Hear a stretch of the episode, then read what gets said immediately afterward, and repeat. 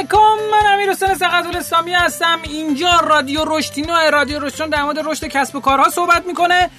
فصل سوم قسمت 11 هم. سلام سهراب مستقیم. خوشحالم در خدمت شما هستیم. رادیو رشتینو قسمت 38 اسپانسر این قسمت از رادیو ما اپلیکیشن چهارچرخ شما از داخل اپلیکیشن چهارچرخ می‌تونید خدمات تعمیرات در از ماشین رو درخواست بدین نمی‌دونم پنچرگیری درست کردن موتور هر چیزی که مرتبط باشه. شما گیر کردین نیاز به خدمات دارید و می‌تونید از چهارچرخ استفاده کنید برای اینکه اون خدمات رو خیلی سریعتر راحتتر به قیمتتر داشته باشین. چون خیلی میان آقا یهو زنگ می‌زنی یارو پا میشه میاد یا میگه آقا مثلا 250 هزار تومن فقط من می‌برم ماشین تو. میگه آقا چه خبره؟ اینا همه تعرفه داره توی چهار چهارچرخ و شما می‌تونید قیمت هر کدوم خدماتی که دارین درخواست میدین رو قبلش ببینید متشکرم از اسپانسر این قسمتمون چهارچرخ. بریم بیایم اخبار اینا رو با هم بشنویم.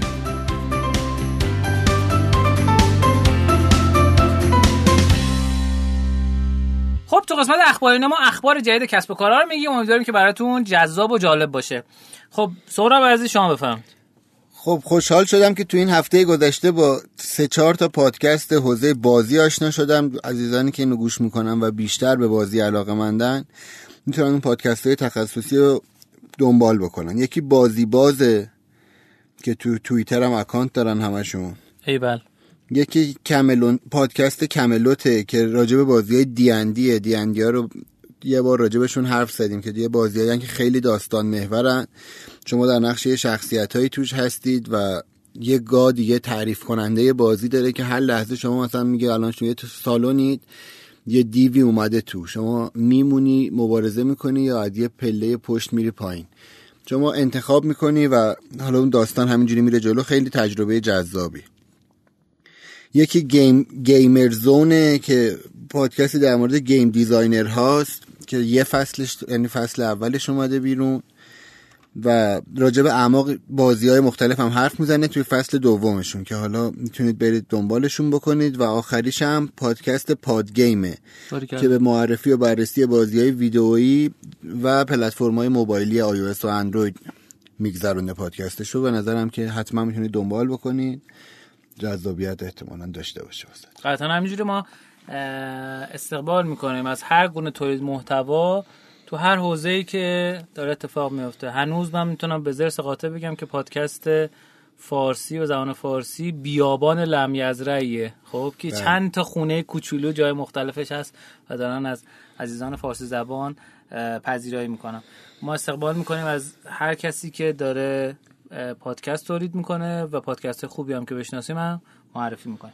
خب اخبار اینا رو بنده عرض کنم خدمتتون. اخبار اولی که می‌خوام خدمتتون عرض کنم اینه که سرپرست سازمان توسعه تجارت گفت که ما 80 شرکت بزرگ صادراتی داریم و ترکیه 1600 تا. چند برابرش میشه؟ 20 برابر. ایشون فرمودن که تنها 80 شرکت ایرانی صادرات بالای 50 میلیون دلار دارن در حالی که ترکیه تعداد شرکت بزرگ صادراتیش به 1600 شرکت می‌رسه. از نظر تعداد و تنوع کالای صادرات ما محدودیت داریم. نمی‌دونم محدودیت رو ما داریم یا واسه خودمون داریم ایجاد می‌کنیم. یعنی به نظرم بیشتر محدودیت تو ذهن ماست. وگرنه اگر بخوایم فکر کنیم خیلی از چیزهایی که ترکیه داره صادر می‌کنه رو ما هم می‌تونیم صادر کنیم. مثل اقلام کشاورزی مثل منسوجات. ولی جدا از این که راهکار مستقل و مشخصی براش وجود نداره یادتون باشه دو قسمت پیش در مورد این صحبت کردیم که آقا رئیس اتحادیه آژانس داره ترکیه گفته بود آقا ما تا آخر سال می‌خوایم انقدر فروشمون رو اضافه کنیم. خب؟ و خیلی جالبه که اینا همه با هم تصمیم می‌گیرن این کارو بکنن. غیر دولتی هم این کارو می‌کنن. یعنی اینجوری نیستش که بگیم خب آقا دولت بیاد حمایت کنه. آقا چرا تو دولت داره؟ شما می‌تونی به عنوان کسی که آقا تو می‌تونی صادرات انجام بدی می‌تونی صادرات رو تسهیل کنی. بیا بگو آقا من این کسب و کارا رو که تو این حوزه باشه کمک می‌کنم. شما مسئول بیارین این کار رو انجام بدین. یه موقعی ما فکر می‌کنیم که خب آقا به جایی که من برم از یورو سهام بگیرم واسه صادراتش خودم برم بسازم چه کاریه؟ این باعث میشه که ما فقط خودمون پیشرفت کنیم و درگیر تولید بشیم. آقا یه شخصی کارش فقط اینه که صادرات کنه. می‌تونه اون شخص اون مجموعه این خدمات رو به صورت از سرویس ارائه کنه بقیه. چرا این کار اتفاق نیفته؟ من یه تجربه شخصی تو این حوزه بگم. حالا یه خبری هم هست. یه نمایشگاه دو تا نمایشگاه بزرگ دو تا ایونت بزرگ جهانی داریم در سال تو حوزه بازی رومیزی. یکیش جنکنه که همین دو هفته پیش خیر تیر اوایل مرداد برگزار میشه تو آمریکا و جایزه بازی سالم. تو اون مراسم مشخص میشه. جنش اول جنریشن آره جنریشن وای ها. چون نمی‌دونم نمی‌دونم. چون نمی‌دونی نمیگی. آبان ما نمایشگاه استن آلمانه تو شهر آلمانه که بیشتر از 60 کشور توش حضور دارن.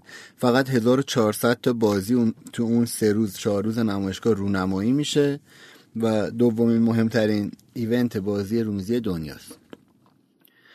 پنج شرکت ایرانی فربادنگاره هوپا دور همی جواهری با همزی و فکر کده اسمش دور همی جواهریه؟ بله. خب جالب. خب. بازی شب مافیا و اسفامیلو می‌خوان تو این نمایشگاه شرکت بکنن. یعنی ما می‌خوایم تو این نمایشگاه شرکت بکنیم. الان چند ماه هم از درگیرشیم. راجع به تجربه می‌خوام بگم. ما خیلی جاها که رفتیم واقعا حمایت ها هست ولی شله. چون این اتفاق هنوز نیفتاده ساز و کاراش هم یه ذره فشله. یعنی مثلا ما الان بزرگترین سوالمون اینه که کاتالوگ بروشور تو نمایشگاه آلمان پرینت کنیم بهتره یا ببریم؟ چهار تا نمونه می‌خوایم ببریم چه جوری ببریم؟ دنبال یه آدمی هستیم که تو آلمان نمایشگاه داشته باشه. حالا حوزه بازی نه زعفرون هم اگر تو آلمان نمایشگاه داشته باشه به ما کمک می‌کنه. اون جنسی که اون برده ما می‌بریم. ولی اصلا پی... ما لاقل تو این یکی دو ماه هنوز نتونستیم یکی رو پیدا کنیم که آقا یه بار تو خب من می‌گفتی من نه می‌دونم. نه حالا ما یه راهکاری پیدا کردیم و حتما از اونم استفاده می‌کنیم. ولی بچهای اتاق آلمان مدیریت دانشش در ارتباطیم باشون می‌تونیم دست ما اتاق بازرگانی در آلمان هم یه بار رفتم تو همون نمایشگاه الکام تو حاشیه‌اش. مثلا باید اونجا فقط پاویون ایران وجود داشته باشه. می‌گفتم باید یه غرفه بالای 100 متری داشته باشیم که ما ورود کنیم باید با آژانس‌های طرف کار ما باشیم که میشه مثل سال دیگه. ولی خب مثلا سرعتی مثل بورد گیم که کلا تو دنیا نو پایین که پنج شرکت ایرانی دارن میرن خودش اندازه کافی اندازه یه غرفه هزار متری به نظرم ارزش افزوده داره ایجاد می‌کنه. و خب یه حوزه‌ای که نه تحریم توش داره نه فنی توش داره ایده فروشه که بهترین راه صادرات. ما میگم یه ذره این سازوکارم اگر کسی میشنوه و می‌تونه بهبودش بده یا مدیریت دانشش رو بهتر بکنه که اطلاعاتش باشه خیلی قطعا کمک می‌کنه. خیلی من دوست مجموعه می‌شناسم که دارن کار می‌کنن تو این حوزه. بله. و و دارن سعی می‌کنن که این صادرات رو تسهیل کنن. مجموعه غیر دولتی هن. و این هفته هم با چند تاشون ما جلسه داریم امیدواریم که بتونیم کمکی بگیریم برای استارتاپ ها و اینا رو انشالله به زودی اعلام می‌کنیم.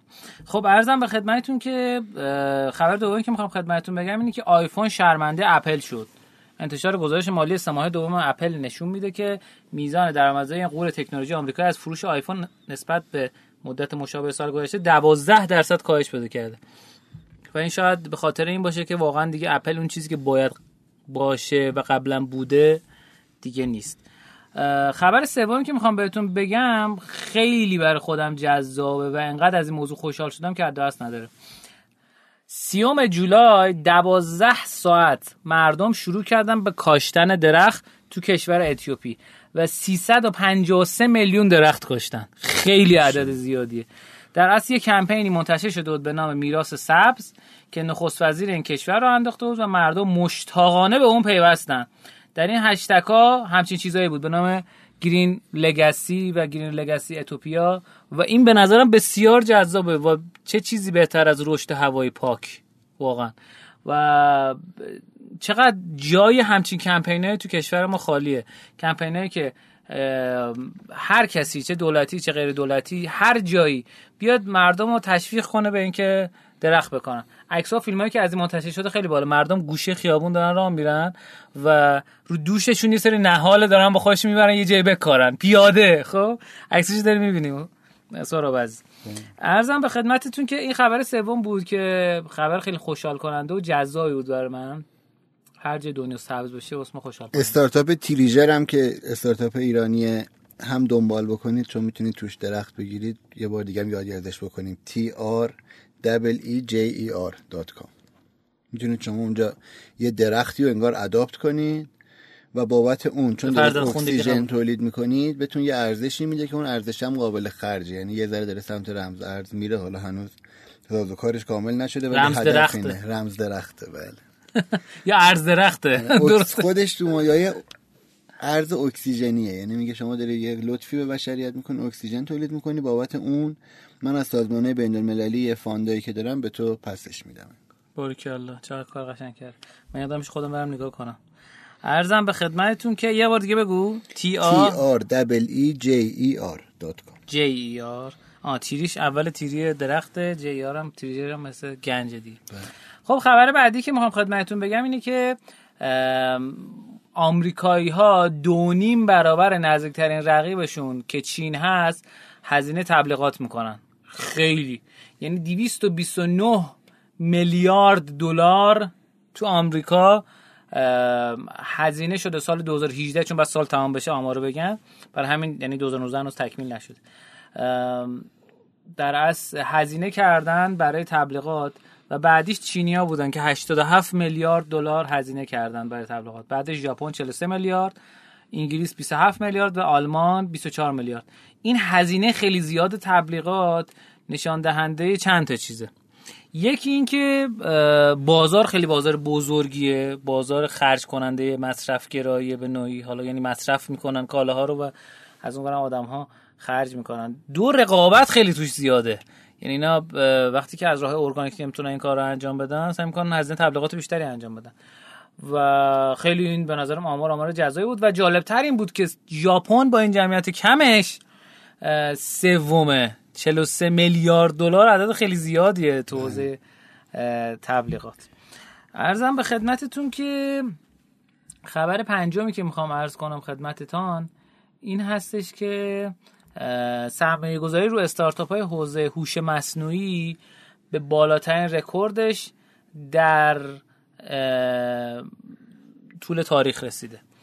سال 2019 کوارتر دوم که تمام شد هفت و چهار دهم میلیارد دلار سرمایه گذاری رو حوزه هوش مصنوعی انجام شده دنیا. و این خیلی جالبه. بهتون بگم از کوارتر دوم سال 2015 که یک میلیارد دلار این سرمایه گذاری بوده این سرمایه گذاری تو دنیا هفت برابر شده. و این نشان دهنده اینه که این بازار چقدر داره تو دنیا رشد می‌کنه و چقدر سرمایه گذارها علاقه مندن به این حوزه. ببین وقتی سرمایه گذاری افزایش پیدا می‌کنه یعنی سرمایه گذار می‌فهمه که آینده اونجا هست. و چه کسانی هوش تجاری بهتری دارن از سرمایه گذارایی که دارن رو حوزه استارتاپ کار می‌کنن؟ تو می‌شناسی از اونا بهتر؟ نه واقعا. پس به نظرم ما هم می‌تونیم این کارو بکنیم. و حتی می‌تونیم استارتاپ هایی داشته باشیم که در فضای بین‌الملل رو حوزه هوش مصنوعی کار کرده باشن کار بکنن. ارزم به خدمتتون که خبر شیشمی که می‌خوام خدمتتون بگم یه نظرسنجی ما منتشر کردیم توی کانال رشتینا و دوستان همکارمون هم درخواست کردیم که اون رو منتشر بکنن.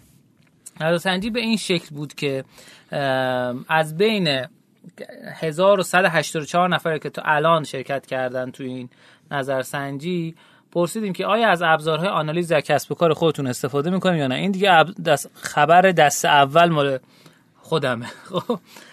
و از بین کسانی که اومدن شرکت کردن ما برای اینکه دوتا نظرسنجی نشه سعی کردیم که دوتا رو توی یه دونه پرسیم یعنی گفتم سایت داریم؟ بله سایت داریم. خیر اپلیکیشن داریم؟ بله اپلیکیشن داریم. خیر.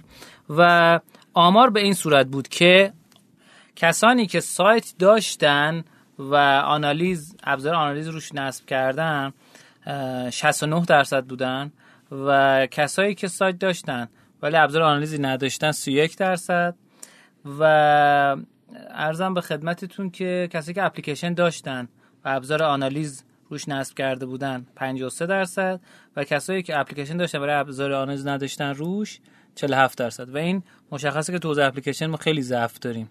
یعنی بازم فکر می‌کردم آمار از این بدتر باشه ولی الان باز آمار خوبه به طور کل. ولی می‌خوام بگم که فرهنگ سازی بر استفاده از ابزار آنالیز توی سایت الان بهتر انجام شده تا حوزه اپلیکیشن. و البته خب بعضی از دوستان اومدن کامنت گذاشتن که آقا ما ابزار آنالیز نداریم ولی میایم سوشیالمون رو به اضافه تلگرام می‌کنیم و می‌فهمیم که مخاطبون چی می‌خوان. گفتم خب چجوری شما متوجه میشی که اپلیکیشن تو اپلیکیشنتون چی کار کردن با جمع کردن کار برای اینستاگرامتون؟ این یه اشتباه مصطلح هست که مثلا نیازی به ابزار آنالیز نداریم. همینجوری می‌فهمیم حسی می‌فهمیم. ببین اصلا اون بازاریاب خوب دیجیتاله اونه که خودش بفهمه مخاطب چی کار می‌کنه. آقا مگه علم غیب داره؟ این متاسفانه این نکته هست. یه خبر دیگه ای که می‌خوام خدمتتون بگم اینه که مورد همین کنسول بازیه. این که پلی استیشن چهار بالاخره وارد باشگاه 100 میلیونیا شد. یعنی 100 میلیون نفر تو دنیا پلی استیشن چهار دارن. و خیلی جالب خدمتتون بگم که این آمار رو در از استاتیستا منتشر کرده و از شرکت اون خوش از شرکت وی جی چارتس این آمار رو گرفته. بیشترین مقدار کنسول تو دنیا می‌دونیم حالا کیه؟ چون می‌بینم می‌دونم نه دیگه نبینو بگو. بیشترین آما بیشترین مقدار کنسول تو دنیا کنسول بازی 158 میلیون PS2 PS1 104 میلیون. یعنی هنوز مردم دارن و دارن استفاده می‌کنن. حالا این احتمالاً در از فروششو نوشته درسته؟ احتمالا شاید فروششو نوشته. ولی قاعدتا اون کسی که خریده حالا نگه داشته دیگه. چون بازی جدید که دیگه رو PS1 که دیگه قطعا نمیاد. تو PS2 هم نمیاد. حتی PS3 هم فکر کنم دیگه نیاد دیگه کم کم. درسته؟ اینو اینو دیگه من نمی‌دونم. بعد بگم. Wii 102 میلیون PS4 100 میلیونی شد. PS3 87 میلیون. یعنی اون PS4 از PS3 هم حتی بیشتر فروخت. ایکس باکس 360 86 میلیون. نینتندو 62 سوپر نینتندو 49 یادش بخیر. ایکس باکس وان 44 میلیون نینتندو سویچ که تازه اومده 37 میلیون فروش خیلی خوبی داشته.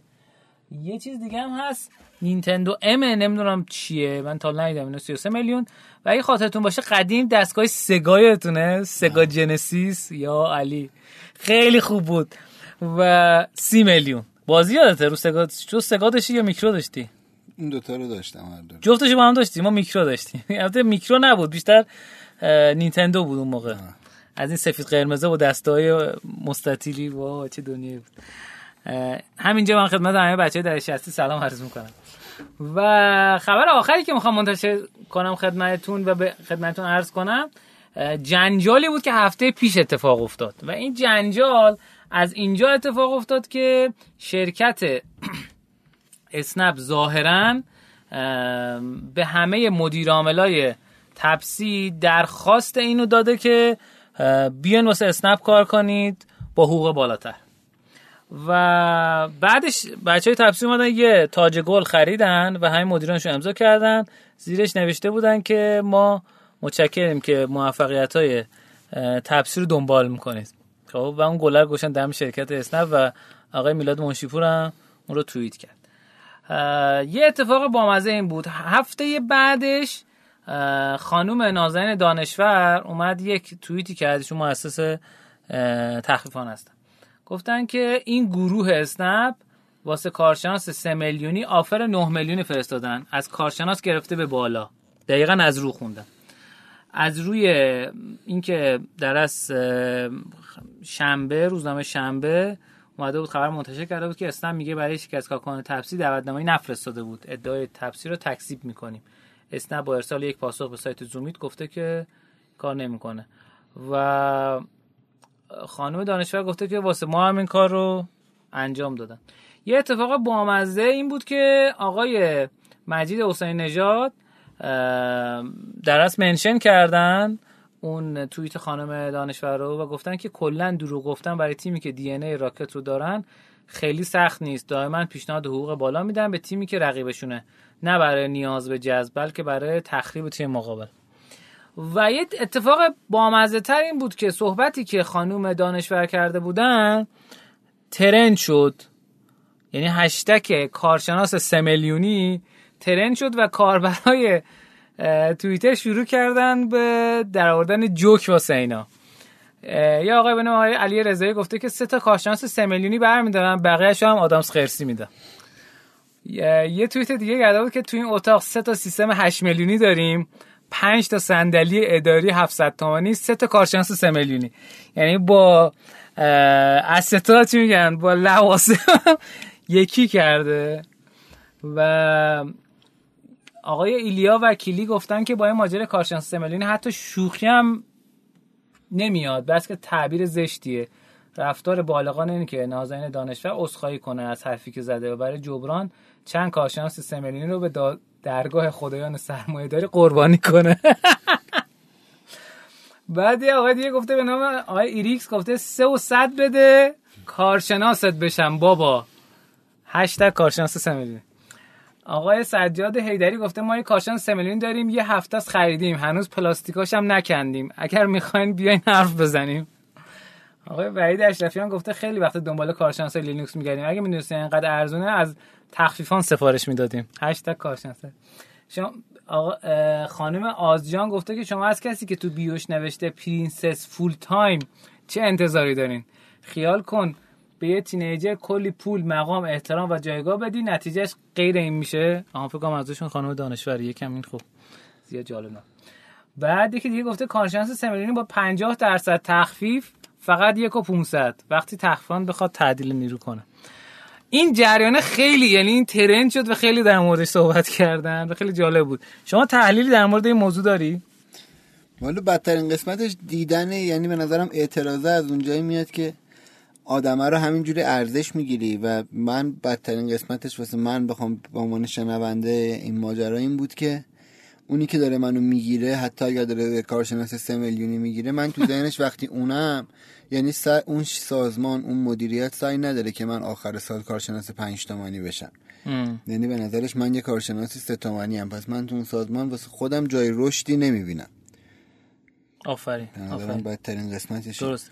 من هم حالا یه توییت کردم به عنوان عضوی کوچک از اکوسیستم گفتم که آقا به نظرم این دید به ابزار داشتن واقعا آدم ها که شاید حالا یه مقدار دید سرمایه داری داره دیگه که ایلیا وکیل هم اشاره کرد. گفتش که سه تا کارشناس سملینیا در درگاه خدایان سرمایه داری قربانی کنیم. این به نظرم داستان نشان دهنده اینه که فکر می‌کنیم که تو رشد ما افراد و کارمندامون همکارامون هیچ تأثیری ندارن و این ماییم که تعیین کننده ایم که رشد چه اتفاقی براش میافته. به نظرم این دیدگاه دیدگاه درستی نیست. بله. خب اگر اخبار دیگه نداری بریم بیایم نکاتینا هم روش یه خبر داغ داریم که 15 ساعت پیش منتشر شده. البته دوستان برسه یه ذره دیر میشه. ولی اینکه رمز ارز قانونی شد. آقای جهانگیری گفتن که متقاضیان استخراج رمز ارز می‌تونن تقاضا بدن. با, با برق صادراتی البته با سامانه نیما. واسه شون برق محاسبه می‌کنیم. اونایی هم که نیروگاه گازی یا سوخت مایع ساخت خارج از شبکه برقی دارن و باش رمز ارز تولید می‌کنن با 70 درصد قیمت گاز صادراتی باشون این کارو می‌کنن. حالا به نظرم ساز و کار من نمی‌دونم چقدر به صرف است چقدر نیست. یعنی اونی که خودش نیروگاه دارن باز باید پول بده؟ اگر می‌خواد رمز در تولید گاز خب داره از یعنی گاز رو باید گرونتر بخره واسه نیروگاهش. آها. به نظرم قانون من شدن هر چیزی خوبه. خورشید خورشید چی نگفتن راجب گاز گفتن. کمک می‌کنه قانون من شدن هر چیزی کمک می‌کنه. حالا امیدواریم که دیگه فکر کنم از اون چیزش بیفته دیگه از اون چی میگن؟ تابش ولی دو, دو نه تا نه. تاب که داره خب. اینکه خب ما یه دلیلی که تو ایران خیلی این ماینینگ اتفاق میافتاد این بود که قیمت برق ارزون بود دیگه. ولی هنوز چون 70 درصده یعنی هنوز ما ارزون تریم نه 70 درصد واسه کسی که خودش نیروگاه داره. نه برق صادراتی هم با دلار چند خب برق ارز نیماییه دیگه. یعنی 12000 تومان؟ من نمی‌دونم نیمایی. چند شما دستت تو نه منم نمی‌دونم. تا حالا نگرفتم ارز نیمایی. خب اگه موافق باشی بریم بیایم با نکاتینا در خدمتتون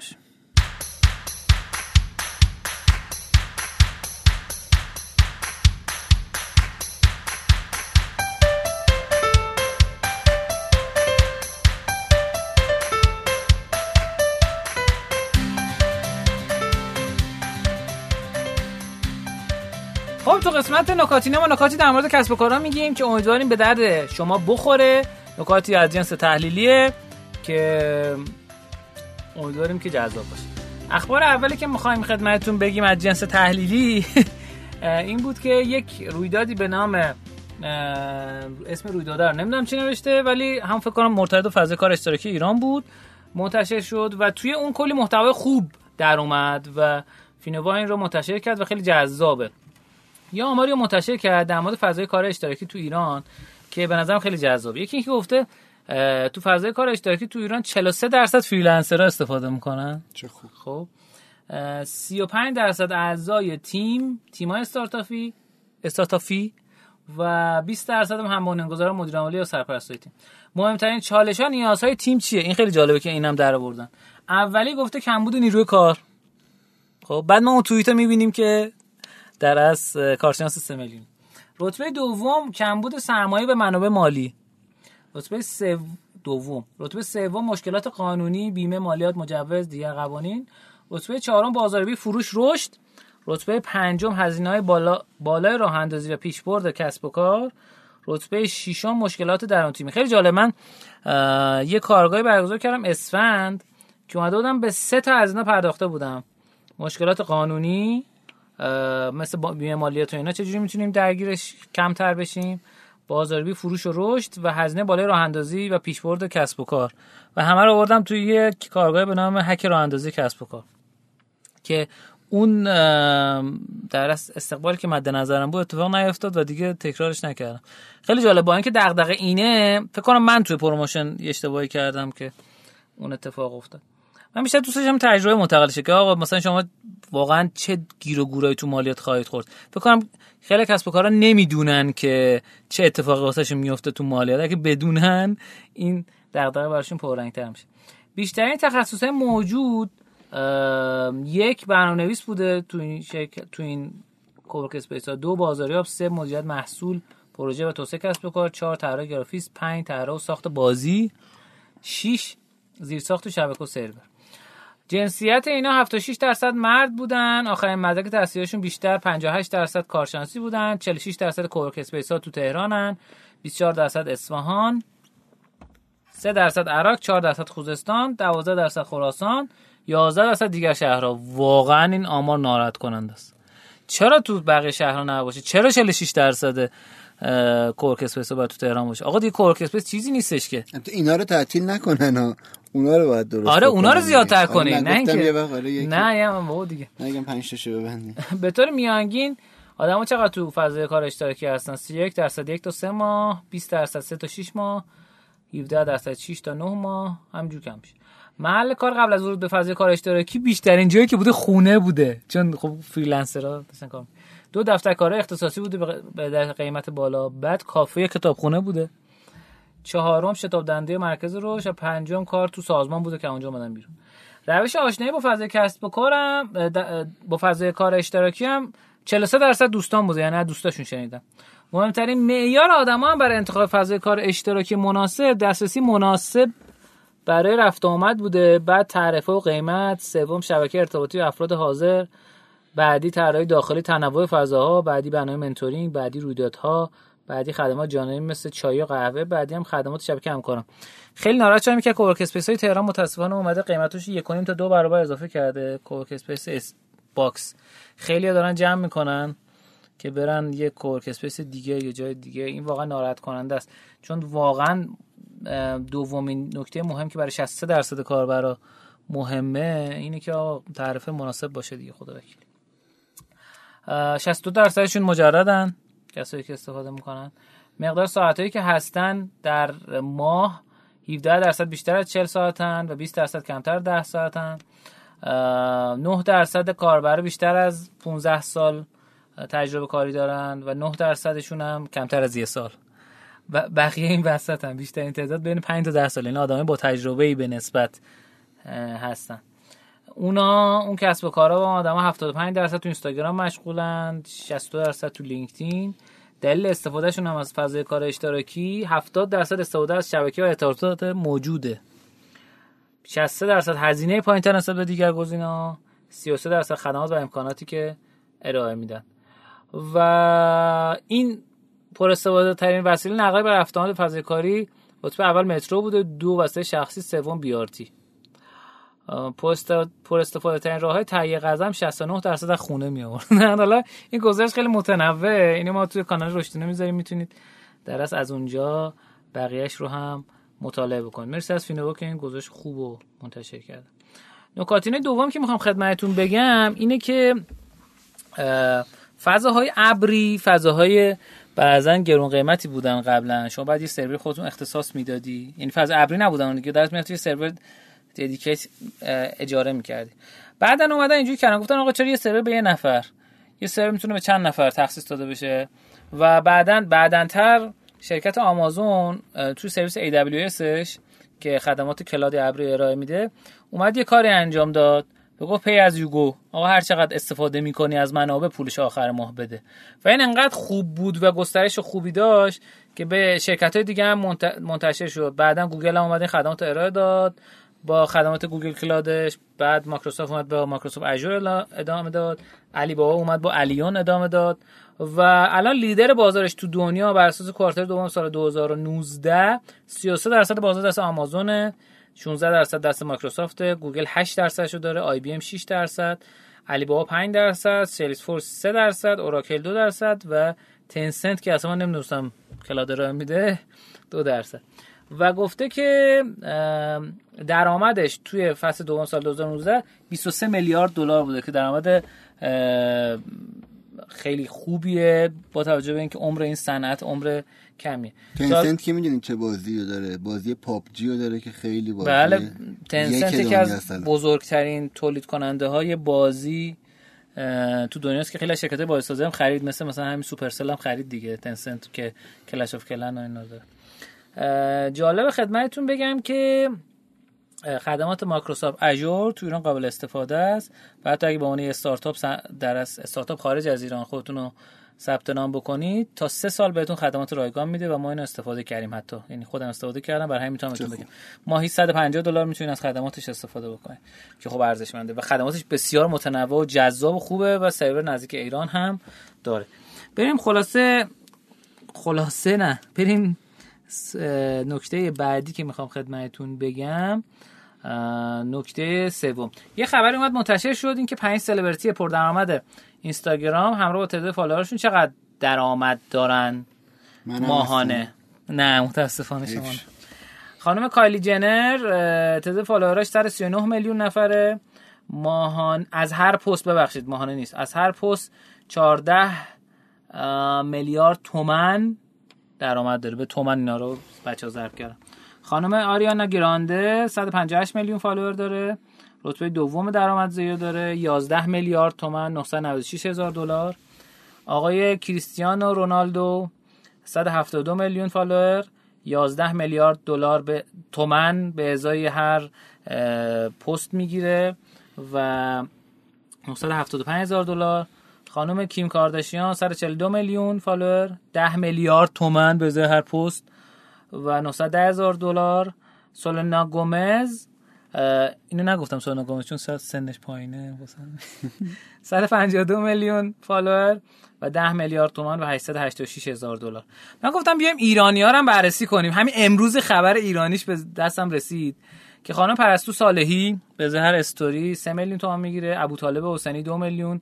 بهنوش بختیاری 10 میلیون پوریا پورسرخ 15 میلیون مجید خراطها که خواننده است 15 میلیون رامبد جوان 22 میلیون و علی صبوری 30 میلیون می‌گیره. این رو ظاهرا خبرگزاری خراسان منتشر کرده. و می‌تونم خدمتتون بگم که الان پردرآمدترین شبکه اجتماعی برای سلبریتی ها اینفلوئنسر ها micro influencer ها اینا الان اینستاگرامه. من یه سری دارم مثلا از خانم صدف بیوتی که از 15 میلیون تومن به هر استوری شنیدم تا 45 میلیون تومن ولی نمی‌دونم کدومش درسته برای همین چون آمار دقیقی ندارم اون رو منتشر نمی‌کنم. ببین الان منتشر نکردم.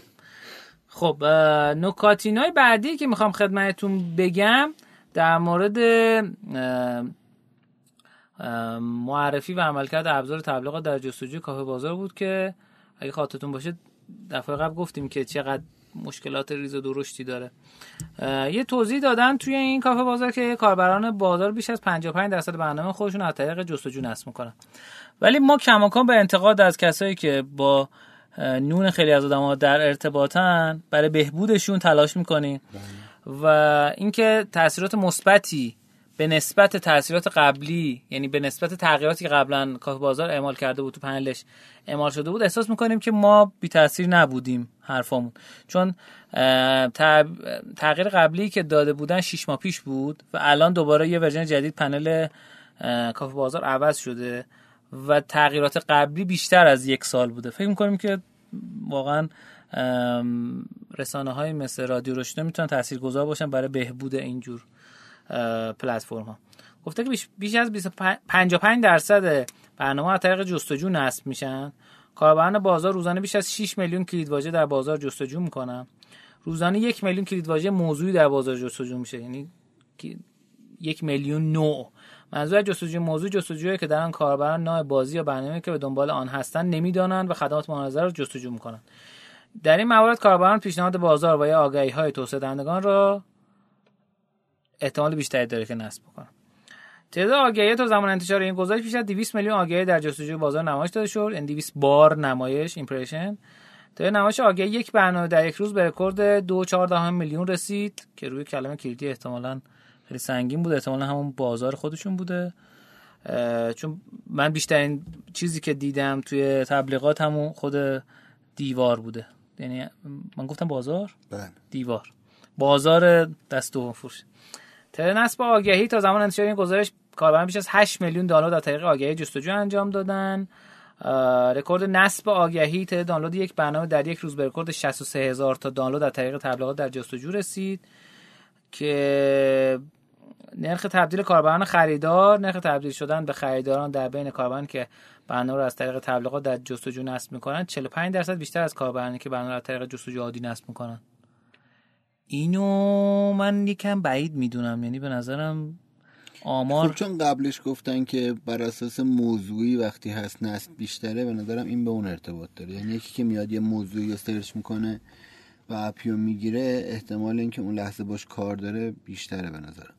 نه آخه ببین مثلا طرف یه چیز search می‌کنه مثلا دیوار. بعد دیوار search می‌کنه میاد دیوار نصب می‌کنه. بعد یه موقع این شکلیه یه موقع شما یه موضوع رو search می‌کنی. خب؟ چون اگه خاطرت باشه قسمت قبلی ما اصلا یه گزارشی منتشر کردیم از اینکه گوگل پلی آمار خلاف اینو گفته بود. گفته بود که آقا کاربرانی که در از گوگل پلی نبود یه گزارش دیگه بود خواهیم کن کاربرانی که از طریق search میان تبلیغات تو search میان نصب می‌کنن به طور میانگین هم عمر کمتری دارن هم کمتر خرج می‌کنن. این آمار جهانیش برخلاف اینه. این 45 درصد آره، بیشتر آره خیلی زیاده. اونی که شما میفرمایید به نظرم در مقایسه با user ایی بود که همینجوری ارگانیک می اومدن این اومده گفته نسبت به اونایی که جستجوی عادی می‌کنن.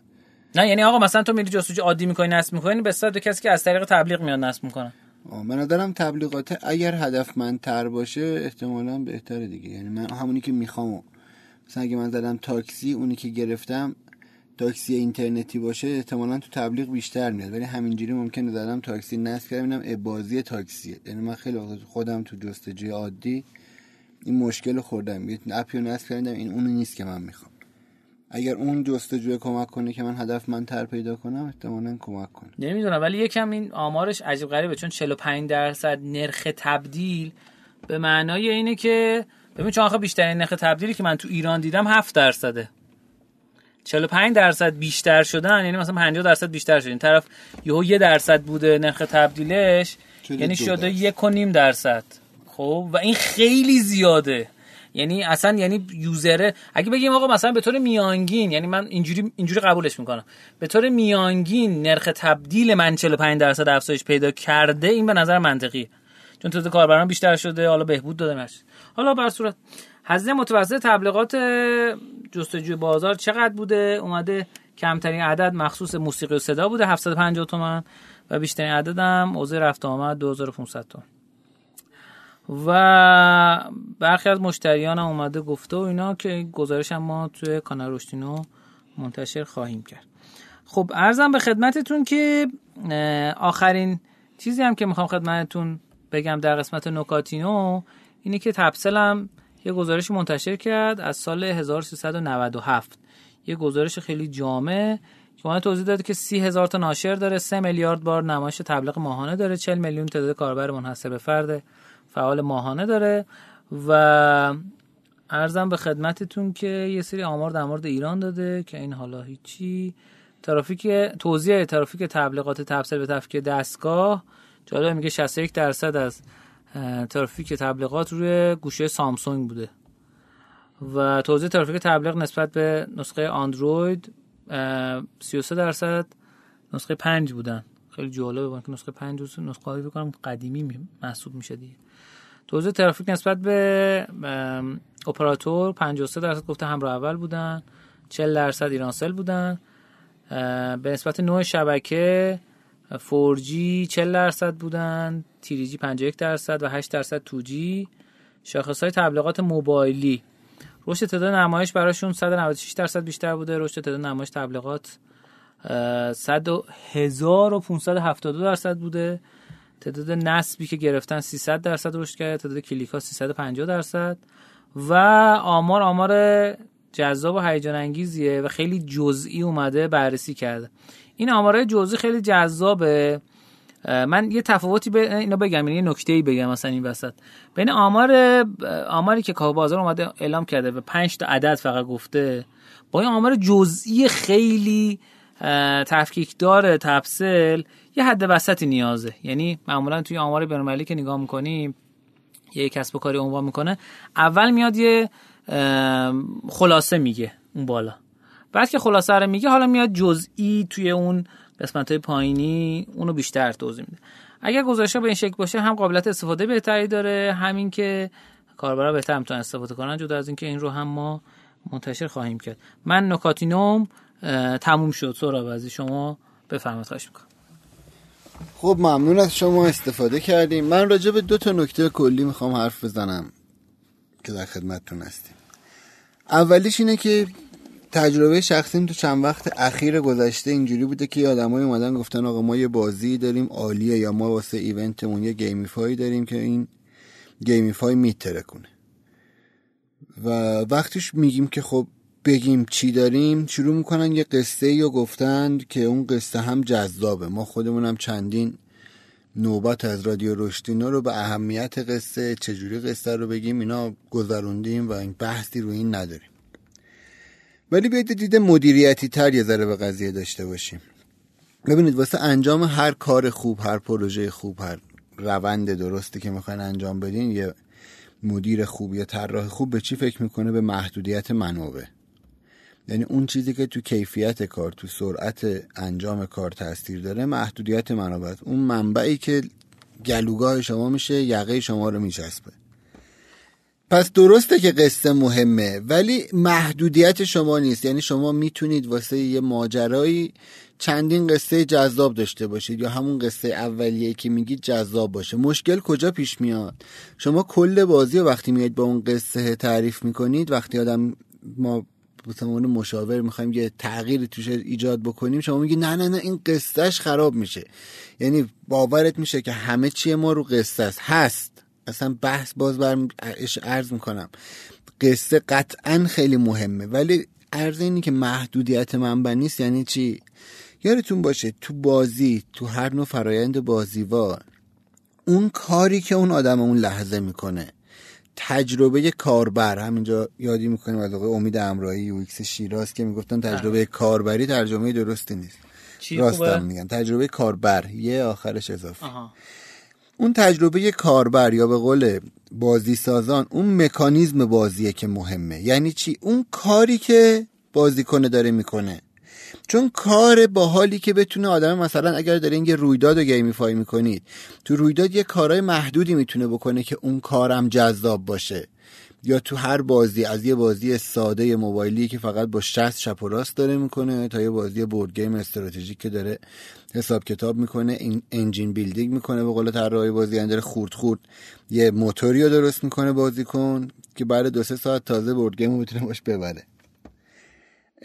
تو همه اینا اون کار است که خیلی مهمه. یعنی اونه که محدودیت منبع ماست. چون ما مکانیزمای بازی محدودی داریم و وقتی می‌خوایم نه این هم نیست که بگم تهش اومده ها. ولی تولید یه مکانیزم یه کاری که جذاب باشه واسه بازیکن فارغ از هر نوع تم داستان و قصه این کار سختیه. به خاطر همین تعدادش کمه. مثلا ماکسیموم رو 50 تاست. در 10 سال آینده ممکنه بشه رو 60 تا رو 70 تا. احتمال اینکه یهو بشه 5000 تا خیلی کمه. پس وقتی محدودیت منبع ما انتخاب مکانیزمه با, با وجود اهمیت قصه و اینکه میشه حتی از اون برم حمله کرد ولی در تمام مدت طراحی یادتون باشه. اول باید اونو ببندیم که از کاربرتون می‌خواید که چیکار بکنه. کاربره داره درگیر چی میشه. آیا اون کار جذابه یا نه؟ شما وقتی یه ایده ای دارید عاشقش میشید. ما راجع به پایداری عقیده حرف زدیم که شما اگر یه چیزی رو به تحلیل بکنید بعدا بگن آقا کل این واقعیتی که تحلیل کردید اشتباه بود. 75 درصد آدم ها که من و شما هم شاملش میشیم باور قبول نمی‌کنن که اون ایده اولش اشتباه بوده. چرا؟ چون نیم ساعت روی ایده فکر کردن. پس این این که شما یه ایده بازی دارید و به نظرتون عالیه و اگر یکی میگه وسطش رو عوض بکنید یه ذره ممکنه ناراحت بشید. حتی اگر چیزی نگید تا اینجا خیلی نرماله چون انسانید اینجوریه. یعنی تمام انسان ها این کارو می‌کنن شما هم این کارو می‌کنید. مهم اینه که شما یک به این واقعیت آگاه باشید. دو اینکه یادتون باشه مهمترین بخش محدودیت منبع اون کاریه که آدمه می‌کنه. فکر کنید بهش مثلا تو مونوپولی آدم آخرش چیکار می‌کنه؟ جدا از قصهش چرا مونوپولی تو اومده صد نو بیشتر تم و داستان مختلف داره؟ میگه آقا من تو کل بازیم اگر بازی کرده باشید مونوپولی یا امو پولدار یا روپولی نام نسخه مشابه ایرانیش بود.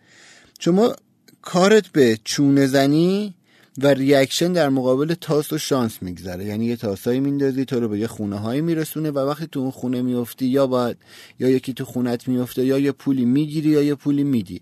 ولی پس کاری که مکانیزم اینه چانه زنی و ریاکشن نشون دادن عکس نشون دادن در مقابل شانس و اتفاقایی که بیرون میفته یادتون باشه شما قرار نیست راضی باشید یا راضی بکنید. یعنی اگه وقتی یه ایده بازیتون رو میگید میگن اینجاش جذاب نیست اینکه توضیح بدین نه ببین به خدا جذابه در بهترین حالت مخاطب شما رو قانع می‌کنه.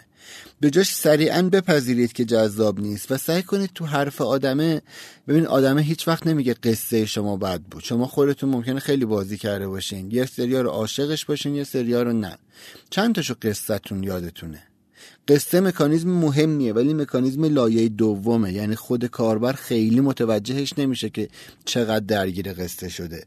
قصه بازی 15 رو 20 می‌کنه. ولی اصلا واسه اینکه به ده نمره قبولی برسید اون محدودیت منبع اصلیتون یادتون باشه. اون کاریه که آدمه می‌کنه. پس اگر یه کاری رو دارید پیشنهاد می‌دید مثلا به عنوان gamify event تون کار جذاب نیست. یا یه آدمی اگر تو اون event باشه اون کار رو نمی‌تونه راحت بکنه یا اگر شما جاش باشید درگیر اون نمیشید دیگه خیلی بقیهش مهم نیست چه گرافیکی دارید چه قصه ای تقریبا میشه با احتمال بالایی مطمئن بود که شما شکست می‌خورید.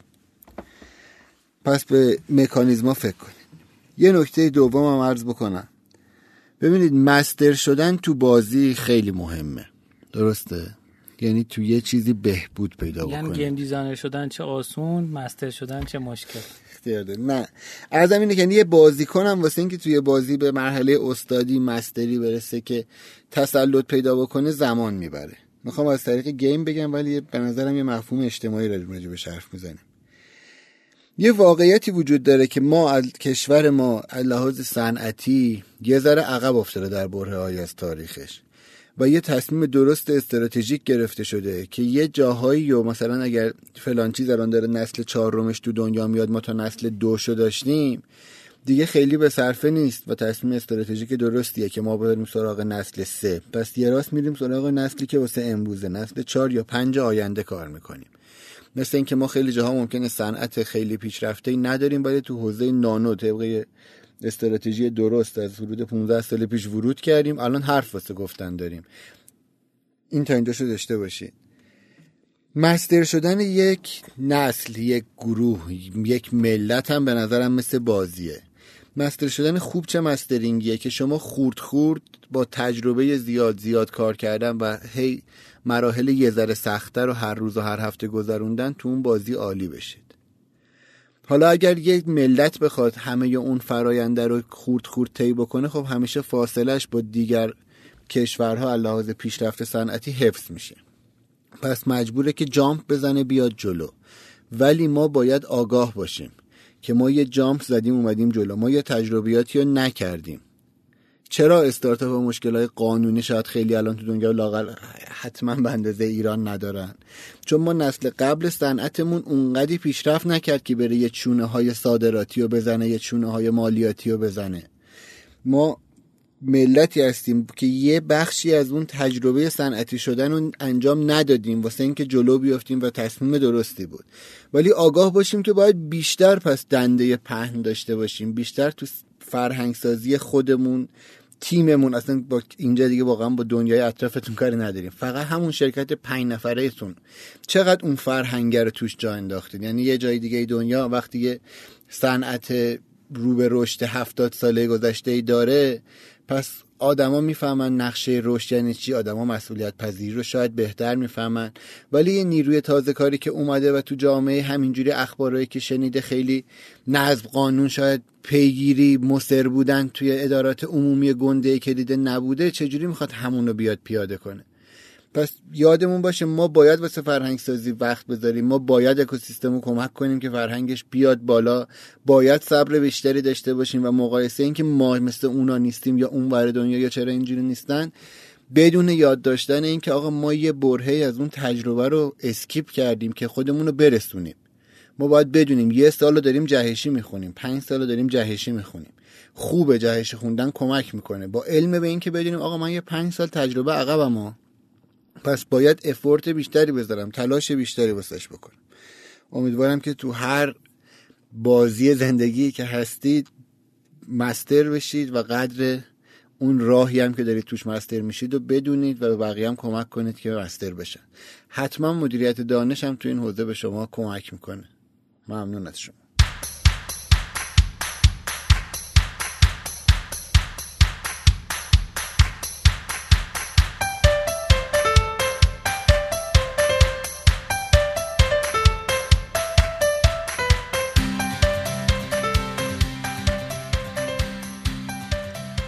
این قسمت از رادیو. ما مهمانینو اول رو در خدمت شما هستیم.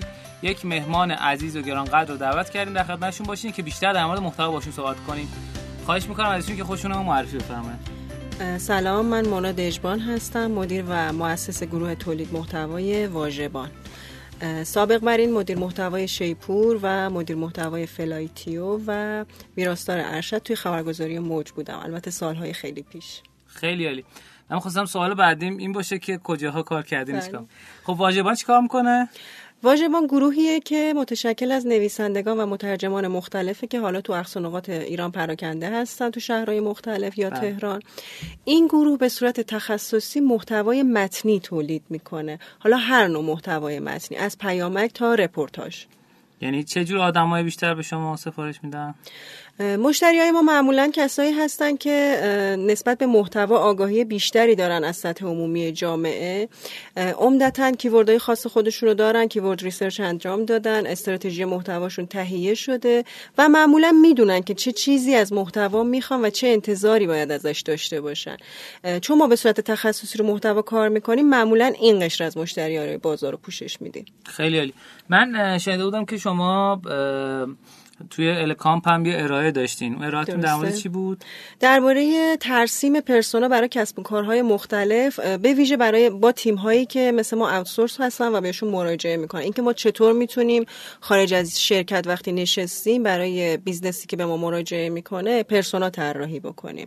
جوابی که من دادم خدمت آقای مشیرور مشیرفر این بود که ما بیشتر اطلاعات رو از همون مشتری که بهمون به مراجعه کرده می‌گیریم. در واقع بر این باور هستیم که هیچ کسی جز خود اون مشتری پرسونای مخاطبش رو بهتر نمی‌شناسه. یعنی اونه که بهتر از همه می‌شناسه. اینکه ما خارج از یه شرکتی بشینیم براشون استراتژی تدوین کنیم پرسونا در بیاریم یکم دور از واقعیته. درست. عملا ممکن نیست. خیلی عالی. ما یه کامنتی داشتیم اتفاقا قسمت قبلی رادیو در مورد اینکه اینکه کارهای شرکت رو و سازمان رو اوتسورس کنیم. چقدر می‌تونه تو رشد سازمان تاثیر مثبت داشته باشه منفی داشته باشه؟ اگه میشه در مورد این یه کوتاه بفرمایید تا بریم سراغ بحثی که با هم داریم در مورد ساخت محتوا. درست. ببینید به لحاظ هزینه و به لحاظ تخصص طبیعتا خیلی کمک می‌کنه به رشد یک سازمان. تا اینکه ما بخوایم همین تولید محتوا رو مثال می‌زنم. تولید محتوا اگر بخوایم داخل یک سازمان داشته باشیم به صورت اصولی حداقل چهار نفر نیروی انسانی تمام وقت نیاز داریم. و خب اینا بیمه دارن هزینه های تجهیزات دارن رفت و آمد دارن هزینه فضا دارن هزینه مدیریت دارن. هزینهاش خیلی زیاده. اما وقتی که اینو برون سپاری می‌کنیم طبیعتا هزینه نگهداری اینا تموم میشه کاملا. و ما صرفا هزینه که پرداخت می‌کنیم برای همون محتوایی که تحویل می‌گیریم. یعنی هزینه خالص رو داریم پرداخت می‌کنیم. علاوه بر این اطلاف وقت و زمان رو هم نداریم. به خاطر اینکه اون کسی که داره تولید محتوا تو یه تیمی یا یه شرکتی انجام میده که ما ازش خدمات می‌گیریم طبیعتا اون آدم آزمون تخصصش رو پس داده که داره تو بازار فعالیت می‌کنه. ولی خب وقتی بخوایم استخدام بکنیم حالا مصاحبه های طولانی آزمون خطاهای طولانی آموزش کسی که داریم ازش استفاده می‌کنیم. و همه اینا خیلی هزینه های زیادی رو تحمیل می‌کنه. حالا بسته به بودجه و توان اون شرکت داره. اگر کسی می‌تونه استخدام کنه خب چه بهتر که استخدام کنه. ولی برون سپاری برای شروع کار بهترین گزینه است. خیلی شما برای این استارتاپ هایی که توشون بودین برون سپاری رو تجویز کردین یا خودتون اونجا نیروی در از محتوا جذب کردیم. برای شیپور برون سپاری کار می‌کردیم یعنی قسمتی از محتوا رو با freelancer ها کار می‌کردیم. برای فلایتیو اوائل کار به همچنین ولی بعدا استخدام کردیم.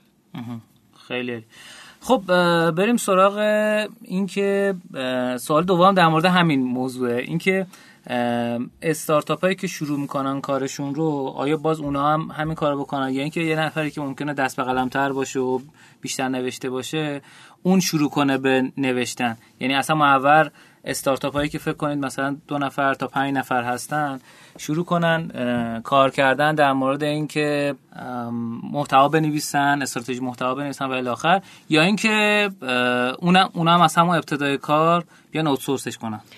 کسایی که داریم میگین دست به قلم هستن یعنی نیروهای خود شرکت که تو position های دیگه مو... یکی از دقیقا یکی از اشتباهاتی که مشتری حالا شرکت های مختلف برای تولید محتوا می‌کنن همینه. اینکه حالا به خاطر دلایل مالی یا به خاطر زمان و هزینه می‌خوان که بچه‌ای که داخل شرکت هستن و حالا تخصصی دارن راجع به اون محصولی که محصول یا خدماتی که ارائه میدن اونا تولید محتوا بکنن. ولی مسئله اینه که همین مشتری ها دقیقا یک سال دو سال بعد میان به ما مراجعه می‌کنن و می‌خوان که اون محتوایی که اشتباه نوشته شده و براش هزینه و زمان صرف شده رو ما درستش بکنیم ویرایشش بکنیم SEO ش بکنیم عکس مناسب بذاریم و دقیقا دوباره کاری میشه. ای کاش از اول همون با یه نویسنده حالا به صورت freelance یا با تیم هایی مثل ما یا با شرکت های بزرگتری کار بکنن یا حداقل کسی رو استخدام بکنن. چون دقیقا این یه چرخه ناقصیه که هی تکرار میشه و اون مشتری مجبوره که دوباره بیاد محتواشو ادیت بکنه. چون خود کار محتوا یک شغل تمام وقت و نیاز به تخصص داره. چون می‌تونیم بنویسیم دلیل بر این نمیشه که ما تولید کننده محتوا باشیم. درست متشکرم از شما. یکم اگه میشه در مورد ساختار محتوایی که کار کردین و کلا ساختار محتوایی واسه استارتاپ ها بفرمایید. درسته. درباره ساختار محتوا نکته که می‌خواستم بگم یا صحبتی که داشتم این بود که اگر می‌خوایم تولید محتوا بکنیم از همون اول بیایم نمیگم یه استراتژی کلان داشته باشیم یه ساختار خرد برای محتوامون در نظر بگیریم. مثلا اگر می‌خوایم بلاگ داشته باشیم برای سایتمون طبیعتا باید از اول فکر انتها رو هم بکنیم. نه اینکه شروع بکنیم بعد ببینیم حالا در آینده چه پیش میاد. نه یه برنامه زمانی اگر داشته باشیم نیازی نیست حتما یه استراتژی همه جانبه داشته باشیم و هیچ وقت هم نریم اون سند استراتژی رو نگاه بکنیم. عملی اگر بخوایم کار بکنیم مثلا تدوین کنیم که برای این ماه بلاگ ما 10 تا مقاله نیاز داره. برای این ده, این 10 تا مقاله لازمه که روی این keyword ها تمرکز بکنه. برای این ده تا مقاله از اول یک ساختار منسجمی داشته باشیم و طبق اون پیش بریم. ساختار منسجم مقالات بلاگ معمولا اینطوریه که یه تیتر اصلی داره یه قسمتی برای مقدمه داره نویسنده می نویسه که چطور می‌خوام این مطلب رو براتون باز کنم اصلا راجع به چی می‌خوام صحبت کنم چند تا سوال مطرح می‌کنه. بعد از مقدمه میاد به بدنه محتوا می‌رسه. اینکه تو بدنه چه چیزایی می‌خوایم بگیم یعنی اون بدنه قسمت اصلیه. خب سوالایی که مطرح می‌کنه رو پاسخ میده ارز کنم فرضیه ها و نظریه هایی رو مطرح می‌کنه و بعد از بدنه باید بیاد به این نتیجه برسه که آیا پاسخ سوالایی که داده پاسخ سوالای مقدمه کافی بوده؟ آیا میشه سوال دیگه ای مطرح کرد؟ آیا همه جوانب امر رو پاسخ داده؟ اگر پاسخ داده بود می‌تونه بیاد توی قسمت نتیجه گیری و جنبندی. یه خلاصه از اونچه که گفته بود یا یه سری نکته هایی که جا مونده بود رو اضافه بکنه. این ساختاری که دارم میگم خدمتتون معمولا ساختار همون مقالات علمی پژوهشی هست که حالا تو دانشگاه ها چاپ می‌کنیم و ازش رتبه می‌گیریم. مسئله اینه که این ساختار استاندارده. من خودم توی واژبان اومدم همین ساختار رو کوچیکش کردم خلاصه و سادهش کردم آوردم توی قسمت محتوای متنی توی مقالات سایت و بلاگ پیاده کردم. عمدتا برای بیشتر مقاله هامون از همین ساختار استفاده می‌کنیم و خدا رو خوب جواب گرفتیم. یعنی مشکلی که داشتیم توی محتوای متنی تو حالا کلا توی اکوسیستم مسئله این بودش که وقتی یه مقاله رو نویسنده شروع می‌کرد به هیچ جای خاصی تموم نمی‌شد. بی نتیجه تموم می‌شد مخاطب درک درستی از اون مطلبی که گفته شده بود پیدا نمی کرد ولی اینکه ما یه آغاز داشته باشیم یه انجام داشته باشیم هم به درک مطلب خیلی کمک می‌کنه هم می‌تونه مرجعی باشه برای مخاطب هی بره برگرده ازش استفاده بکنه به دیگران معرفیش بکنه. کلا اگر می‌خوایم که مخاطب ذهن مخاطب همراه با ما منسجم بشه طبیعتا خوراکی که داریم بهش میدیم اون هم باید منسجم باشه. توی ساختار مقالات وبلاگی معمولا عکس نیاز هست. اگر مثلا یه مقاله هزار کلمه ای داریم 5 تا عکس عکس استاندارد حالا سایز استاندارد سایتمون هرچی که هست طبق اون اگر داشته باشیم و عکس مرتبط. پیشنهادی که دارم اینه که از سایت های فروش عکس مثل Shutterstock و اینا عکس عکس بخرن تا عکس های گوگلی. اگر مثلا براشون خیلی قانون کپی رایت مهمه طبیعتا اگر قانون کپی رایت رو رعایت بکنن روی مخاطب هم تاثیر خوبی می‌ذاره. اینکه به ما اعتماد می‌کنه و به ما اطمینان می‌کنه. ولی خب اگر هم ممکن نیست طبیعتا میشه حالا یه سری عکس رو درست کرد. یه سری عکس رو اگر آدم یکم گرافیک ساده بلد باشه می‌تونه درست بکنه. اینا همه به اعتماد سازی مخاطب کمک می‌کنه و اینکه اگر می‌خوایم شروع به تولید محتوا بکنیم وجهه خوبی از اول از خودمون به جا بذاریم. متاسفانه مشکل کپی همیشه تو ایران بوده هست تو همه جای دنیا هست. اگر می‌خوایم روی مخاطب آگاه تاثیر بذاریم به نظر من مشکل کپی رو حل بکنیم. نه پرانتز باز کنم. اصلا تو حوزه سئو اگر شما محتوایی رو کپی بکنید چه محتوا عکس باشه چه متن باشه اینها تاثیر بسیار بدی روی سئو می‌ذاره. یعنی اونایی که حالا من شرکتایی که باشون حالا بحث سئو اینا هم کار می‌کنم بهشون میگم که آقا شده با گوشیت یه عکس بگیری خیلی بهتر از این که بری تو گوگل همونو search بکنی.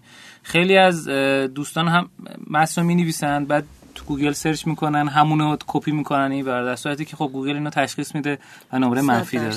پرانتز بسته بله می‌فهمید اتفاقا نکته خوبی اشاره کردیم. مسئله کپی اینه که ما فکر می‌کنیم میشه یه راههایی برای کپی کردن پیدا کرد. حالا مثلا یه پاراگرافش رو یه خطش رو مضمونش رو کپی بکنیم ولی مسئله اینه که گوگل باهوشتر از این حرف هست و دقیقا متوجه میشه. خیلی از یه سری با کسایی صحبت می‌کردم که خب سایتش خیلی محتوای زیادی داشت و می‌گفتم ما هزینه نکردیم. گفتم چطور ممکنه که برای این محتوای زیاد شما هزینه نکردید گفتن کپی کردیم. چون سایتمون خالی بود گفتیم کپی کنیم خالی نباشه. بهشون توصیه کردم که ای کاش سایتتون رو میذاشتید خالی باشه هیچ محتوایی نداشته باشه. تا اینکه این همه محتوای کپی توش داشته باشه و گوگل از همون اول به شما رتبه منفی بده. اصلا هیچ رتبه‌ای به شما نده. بله. یعنی که اگر ما اگر می‌تونیم یه مقاله 500 کلمه‌ای سالم و مفید بنویسیم خیلی بهتر از اینه که ده هزار تا کلمه رو بخوایم کپی بکنیم بذاریم تو سایتمون. علاوه بر اینکه حالا رتبه منفی می‌گیریم و اتفاقای دیگه میفته مثلا اینه که مخاطبی هم جذب نمی کنیم که بخوایم اعتماد سازی بکنیم. اگر فکر اگر این انرژی که برای کپی کردن می‌خوایم بذاریم و یا راههایی برای پیدا کردن کپی که گوگل نفهمه رو بذاریم صرف همون تولید محتوای سالم و مفید طبیعتا زودتر به نتیجه می‌رسیم و وجه همون پیش مخاطب و گوگل جفتشون خراب نمیشه. دقیقا. یه سایتی بود تو اصفهان. من رفته بودم برای مشاوره. حدود سه ماه رو SEO اینا من کار کردم. و بعد دیدم هیچ تکونی نمی‌خوره. این چرا حتی بعضا منفی هم میشه. گفتم که این محتواتون فکر کنم یه مشکلی داشته باشه. گفت آره همه رو توی دو روز ما کپی کردیم از جاهای دیگه گذاشتیم و اینا. گفتم که خب نکنید این کار رو کلا همه رو پاک کنید بشینید محتوا جدید درست کنید. بعد همه اصول رو رعایت می‌کردن. به جز همین که مهمترین نشه است همه رعایت می‌کرد خب میفهمودین در مورد ساختار محتوا و اینکه محتوا باید چجوری باشه. خیلی از دوستان سوال می‌پرسن که ما می‌خوایم یه مقاله بنویسیم وبلاگی حالا به هر شکل اینها. و نمی‌دونیم در مورد چی اصلا باید بنویسیم. یعنی مخاطب من چی می‌خواد؟ چجوری بفهمم که اون چی می‌خواد؟ یعنی که اصلا چه محتوایی من باید واسه وبلاگم تولید کنم؟ اصلا فکر می‌کنم خودشون که خب یه چیز واضحیه که همه می‌دونن که باید چیکار کنن و نیازی به توضیح تو, تو هیچ حوزه‌ای نداره. اگه میشه یکم پیشنهاد موضوعات خاص پیدا کردن رو واسه استارتاپ بگین چجوری این کار انجام بده درسته. پیدا کردن موضوع برای بلاگ راستش رو بخواید وسط یه ماشینه. یعنی یه چرخدنده است وسط یه ماشین. اگر پروسه تولید محتوا رو یک ماشینی پر از چرخدنده در نظر بگیریم این دقیقا یکی از چرخدنده های کلیدیه ولی پشتش هزاران چرخدنده دیگه هست که اونا باید ختم بشه به اینکه ما ببینیم تصمیم بگیریم چه موضوعی باید انتخاب خب بکنیم. خب قبلش پس قبلش بسته به این داره که بله چه پرسونایی انتخاب کرد چه پرسونایی داره اصلا برند ما محصول بله. ما خدمات ما. یه توضیح میدین پرسونا منظورتون این که مخاطب ایدئال ما چه کسی هست؟ ما دوست داریم که چه کسانی از ما خرید بکنن یا اینکه سود ما در اینه که چه کسانی از ما خرید بکنن. معمولا حالا شرکت ها یه سری مخاطب دارن که ازشون خرید می‌کنن. اما این مخاطب ایدئالشون نیست پرسونای ایدئال نیست. حالا یا پول کمتری داره یا تحصیلات کمتری داره یا اصلا برعکس اونا می‌خوان که پول کمتری داشته باشه و خب مخاطب پول داره. دقیقا باید target بکنیم که کدوم مخاطب رو می‌خوایم کدوم persona رو می‌خوایم. بسته به اون مخاطب بیاین حالا یه سری keyword هم داریم. خود keyword تعیین کننده موضوعات بلاگ هستن. اینکه ما بخوایم رو چه keyword هایی کار بکنیم. مثلا اگر بلاگ مراجع محتوای متنی طبیعتا تولید محتوای متنی یکی از keyword های اصلی مثلا یه سایت محتوایی می‌تونه باشه. و خب اگر طبق همون برنامه منسجم زمانی که بهتون گفتم یه استارتاپ تعیین بکنه که مثلا 10 تا محتوا می‌خواد در ماه داشته باشه برای اینا 10 تا کیورد داشته باشه. و حالا برای هر کدوم دونه دونه بیا تولید محتوا بکنه. وقتی که ما کیورد رو در نظر می‌گیریم طبیعتا دنبالش موضوع هم میاد. اینکه حالا مثلا چه چیزی راجع به اون کیورد می‌خوایم بگیم؟ چه چیز مفیدی می‌خوایم بگیم؟ مسئله بعدی برمیگرده به محصول و خدماتی که خودمون داریم. وقتی می‌خوایم محصول و خدمات رو معرفی بکنیم طبیعتا همونطور که شما گفتین مشت... شرکت ها فکر می‌کنن که خب چیز ساده ایه بدیهی همه می‌دونن. ولی وقتی می‌خوایم تولید محتوا بکنیم اینطوری نیست. باید به جزئی جزئیات اهمیت بدیم جزئیات رو بنویسیم. صفر تا صد هر چی که راجع به اون موضوع می‌دونیم و بنویسیم و یک مقاله و راهنمای جامع به مخاطب یه مثال بزنید. از همین جا یعنی از ابتدا بگیم مثلا برای سایتی که توی حوزه فلان هست. حالا پروژه که همین الان دارین یا مثال مثلا شیپور یا هر چیزی که فکر می‌کنید درست. جالبه رو با مثال بفرمایید که برای دوستانم که میشنون عملیاتی تر باشه. درسته. از خود واژبان و سایت واژبان مثال می‌زنم. زمانی که من می‌خواستم راجع به معرفی محصول یه مقاله بنویسم طبیعتا کیوردم معرفی محصول نبود. کیورد یه کیورد دیگه ای بود تولید محتوای فروشگاهی. ولی عمدتا یعنی حرفی که من می‌خواستم بزنم همین معرفی محصول بود. خب تولید محتوای فروشگاهی که کیوردشه ولی معرفی محصول موضوعشه. می‌خوام راجع بهش صحبت بکنم. وقتی می‌خواستم بنویسم دقیقا داشتم به این فکر می‌کردم که تا الان چه سوالاتی از من پرسیده شده که بخوام به اونا پاسخ بدم. چند تا سوال رو لیست کردم. تا الان چه شکست هایی دیدم تو معرفی محصول و چه تجربه های شخصی داشتم از معرفی محصول؟ مثلا زمانی بوده که خواستم یه کرمی بخرم از سایت حالا فروشگاهی و معرفی محصولش کامل نبوده. من اون کرم و اشتباهی با قیمت بالا خریدم و حالا هم نمی‌تونم. یا وقت نکردم یا هزینهش زیاد بود که بخوام پس بدم. خلاصه اینکه هدر رفت وقت و انرژی من. و حالا تجربه های دیگه که این ور از سوشال مدیا شنیده بودم. در نتیجه اومدم یه راهنمای کاملی تدوین کردم برای معرفی محصول. اول مقدمات رو گفتم که اگر این کارو نکنیم این کارو بکنیم به شکست منتهی میشیم. اگر که می‌خوایم شکست نخوریم توی این قضیه پس باید بیایم چند تا سوال از خودمون بپرسیم. آیا محتوایی که تولید کردیم پاسخ مخاطب ما رو داده؟ آیا مفید بوده؟ آیا به کارش اومده؟ بعد از طرح سوالا اومدم بررسی کردم که معمولا مشتری ها چه کارهایی می‌کنن که اعتماد مخاطب از دست میره؟ زمانی که طبق همون ساختار محتوایی که بهتون گفتم توی بلاگ اگر بیایم چند تا سوال برای خودمون مطرح بکنیم بعد توی بدنه به این سوالات پاسخ بدیم. دقیقا همون کاری که تو من تو معرفی محصول تو اون مقاله کردم. بعد اومدم به اون سوالات پاسخ دادم. بعد از پاسخ به اون سوالات اومدم چند تا فکتم دادم. یعنی چند تا مثال هم زدم. و اتفاقا وصلش کردم به قسمت آفلاین. یعنی مشتر... یعنی فروشنده هایی که توی فروشگاه ها و مغازه ها دارن محصولشون رو معرفی می‌کنن و یه سری ایده از اونها دادم به مخاطبایی که دارن اون مقاله رو می‌خونن که چطور می‌تونن مثل اونا بفروشن اگر اونا موفق دارن میفروشن. و در نهایت نتیجه گیری. معمولا وقتی می‌خوایم انتخاب موضوع بکنیم باید بیایم ببینیم که مشکل کجاست. اگر بتونیم به اون مشکل پاسخ بدیم یا حلش بکنیم طبیعتا یه مقاله خیلی خوب و مفید نوشتیم. خیلی عالی خیلی عالی. متشکر از شما. متشکر که تشریف بردین و توی استودیو شنوتو همراه با رادیو رشتینو بودین و ممنون از شما دوستان عزیز گرامی که تا این قسمت از برنامه با ما همراه بودین و متشکرم ازتون. اگر سخن آخری داریم بفهمید سخن آخر این که بیاید از محتوا درست استفاده بکنیم. محتوا خیلی ارزشمنده. اگر ما یک تولید محتوای اساسی و اصولی داشته باشیم طبیعتا یک سرمایه گذاری بلند مدت کردیم. خیلی عالی. متشکر از شما. اگر دوستان از شما سوالی داشته باشن چجوری می‌تونن بپرسن؟ نمی‌دونم راه های ارتباطی خودتون چیه. نه میگم یعنی ما سوالا رو شما منتقل کنیم یا سوشیال خودتون جایی می‌تونم؟ اگر منت... هر هر جفتش تو سوشال تو لینکدین و اینستاگرام من هستم یا سوشال شما هیچ فرقی همون مونا د... بله. منادات دجبان دجبان خیلی عالی. مرسی از شما دوستان عزیز گرامی که با ما همراه بودید. پیشنهادمون اینه که ما رو تو شبکه های اجتماعی دنبال بکنید. با آدرس رشدینو R O S H D I N O. و همچنین ما رو به دوستان خودتون معرفی کنید و به طور کل سعی کنیم پادکست فارسی بیشتر گوش کنیم. چرا؟ به دلیل اینکه از وقتمون بهتر و بیشتر می‌تونیم توی ترافیک استفاده بکنیم و یه سری چیزای جدید و خوبی یاد بگیریم و حتی سرگرم بشیم. دوستانتون رو تعقیب کنید که پادکست فارسی بیشتر گوش کنن. متشکرم از شما. بریم بیایم با آموزینا در خدمت شما باشیم.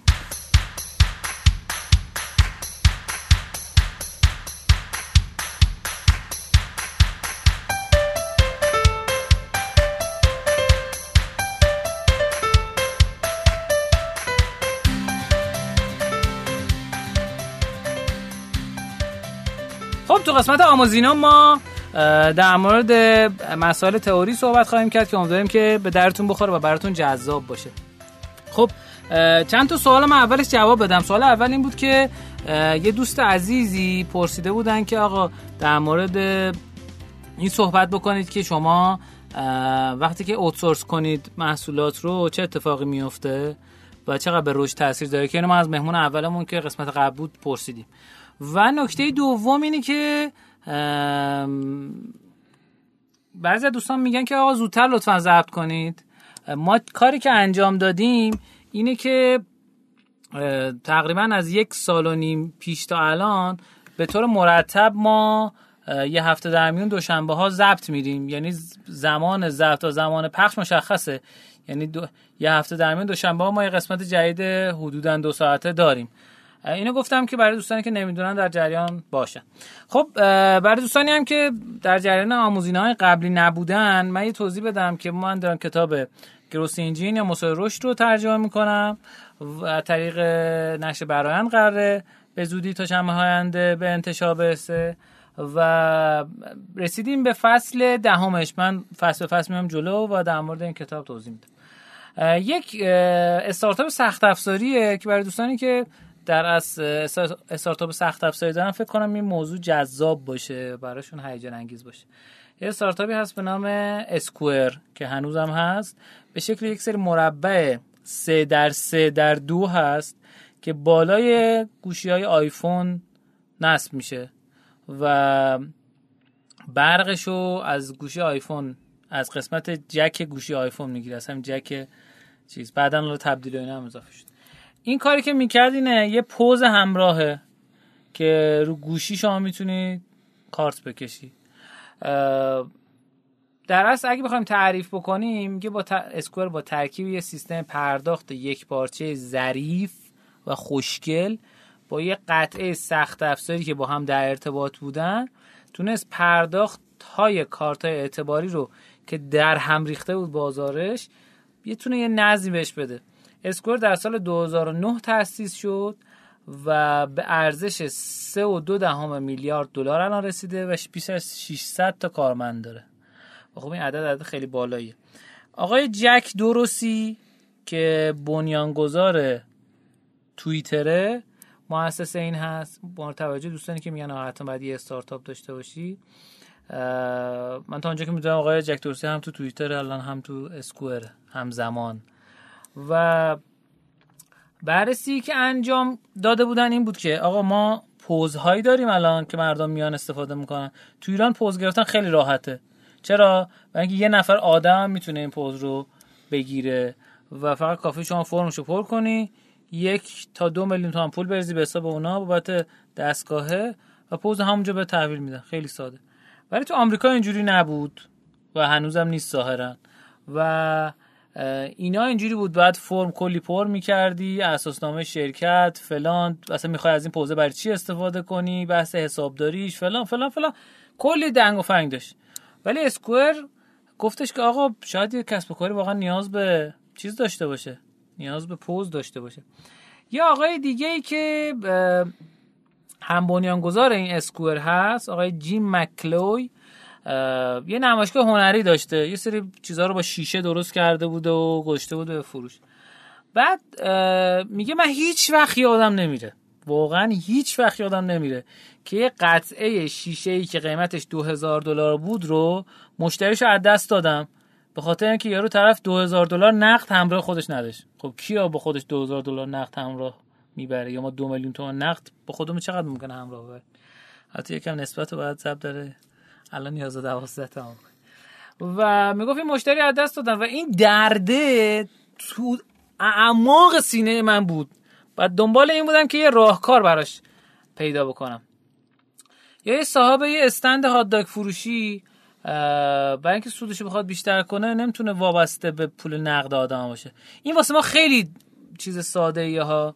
ببینید یه جایی هست میگیم ما مثلا ممکنه جلوتر از آمریکا باشیم. این از اون جاهاست. که الان هر کسی واقعا خب این جلوتر بودن دیگه. حالا کاری ندارم به مثلا تخلفاتی که ممکنه با اینا بکنن یا اینکه اینا رو ببرن دیگه برنگردونن به اون شرکت ولی به طور کل آقا پرداخت خیلی راحته دیگه. این پرداخت خیلی اتفاق راحتی بود. تا اینکه این دو نفر به این نتیجه رسیدن که آقا بیان این رو یکم بهبودش بدن. اومدن یه حرکتی انجام دادن. traction اولیه Square زیاد مشخص نیست. ولی به طور کل میشه اینجوری بفهمیم. چون خود آقای جک دورسی در از خودش آدم سرشناسیه به عنوان بنیانگذار توییتر و خیلی هم میشناختنش به واسطه همون شناخت اومدن در از از این سیستم استفاده کردن و به دیگران هم معرفی کردن. ولی در مورد جذب سرمایه اولیش یه اتفاق جالبی افتاده بود. آقای جک درستی اومد یه مقاله نوشت. مقاله خیلی اسمش جالبه. 140 دلیل که اسکوئر شکست می‌خورد. خب؟ و این رو به دست سرمایه گذارای احتمالی اسکوئر رسون تو مرحله اول. خب؟ و فکر کنم عددش حدود 250 تا بود. اینجا الان من نمی‌تونم ببینم ولی فکر کنم واسه 200 تا سرمایه گذار فرستاد. و بعد اومده بود تو این مقاله تو این کتابچه اومده بود بررسی کرده بود که آقا 140 دلیلی که اسکوئر شکست می‌خورد. و 140 راه حلی که اینا باسه این مشکلات دارن تا شکست نخورد اومده توضیح داده بود. و یه جورایی طرف سرمایه گذاره رو میخوب کرده بود با این مقاله. و این باعث شد که اینا بتونن خیلی سریع جذب سرمایه بکنن. این شرکت با پیروی از روش آیتونز آیپاد تلاش کرد که راه حل سخت افزاری نرم بده. یعنی در اصل اتفاق اینه که پرداخت راحتتر میشه. اینا محصولشون رو نمیفروشن به اون شکل. و اینجوری iTunes iPod داستانش چیه؟ iPod خب در از دستگاه گوش دادن به موسیقی شرکت Apple ه iTunes هم پلتفرم نرم هستش که با اون sync و کار می‌کنه. اینا اومده بودن یه پلتفرم نرم درست کرده بودن با یه چیز سخت افزاری. اینا با هم sync بودن. ببینم میگن روش آی... iTunes iPod که حالا قسمت قبلم صحبت کردیم در خب اونا تونستن با همکاری تجاری با رهبران صنعت و کمک گرفتن نظرات کاربران چالش اولیه رو پشت سر بذارن. یه همکاری فوق العاده کردن با اپل که تونستن تو همه فروشگاه های اپل اسکوئر رو با قیمت 10 دلار بفروشن. خب با یه قیمت پایین تری و همچنین سرمایه گذاری استراتژیک ویزا شرکت ویزا که در از کارت اعتباری ویزا رو میده تونستن اینو از رقابت رو تبدیل کنن به همکاری. این شرکت با جذب این همکاران تجاری هم برای مخاطبین اعتماد سازی کرد. که آقا اگه من به ویزا اعتماد دارم خب پس به این اسکورم اعتماد دارم. از اونورم ویزا سعی کرد کمک کنه که این منتشر بشه به عنوان راهکار جدید. یه اعتماد سازی به اسکورم رو از یه محصول گوگلی تکنولوژی تبدیل کرد به یه محصول واجب برای همه کسب و کارهای گرسنه ای که تو این حوزن و دنبال جهشن. ولی وقتی برمیگردیم عقب چهار تا متد واسه رشد اسکوئر اومدن بررسی کردن. یک راه حل سخت افزار نرم که فضای پرداخت رو متحول کرد. مانند اتفاقی که در دنیای موسیقی با آیتونز آیپاد افتاد. یعنی واقعا این اتفاق اتفاق خیلی خورس فرخنده بود. خورسند نه فرخنده بود. همیشه بین خورسند و فرخنده ببر پلنگونه. راه حل سخت افزار نرم افزاری این بود آقا. ما فقط سخت افزار ارائه نمی‌کنیم. ما خدمات پشت هم ارائه می‌کنیم کلی گزارش‌دهی ای میدیم به شما که شما چه جوری بعد از این استفاده کنیم. خدمات رو راحت‌تر می‌کنیم. همه اینا هم فقط رو گوشی تو برای کسب و کار خود. دو یه مدل کسب و کاری اومد تعریف کرد که پرداخت کارت اعتباری رو بر کسب و کار خرد مهیا کرد. قبل از اون که به علت قیمت و مراحل دست و باگیر و بوروکراتیک پوزها واقعا آدما دیگه ورشکسته بشن. مگه آقا تو مثلا هات فروشی نمی‌تونی پوز بگیری؟ من میام به تو پوز میدم. خیلی راحت با 10 دلار تو می‌تونی.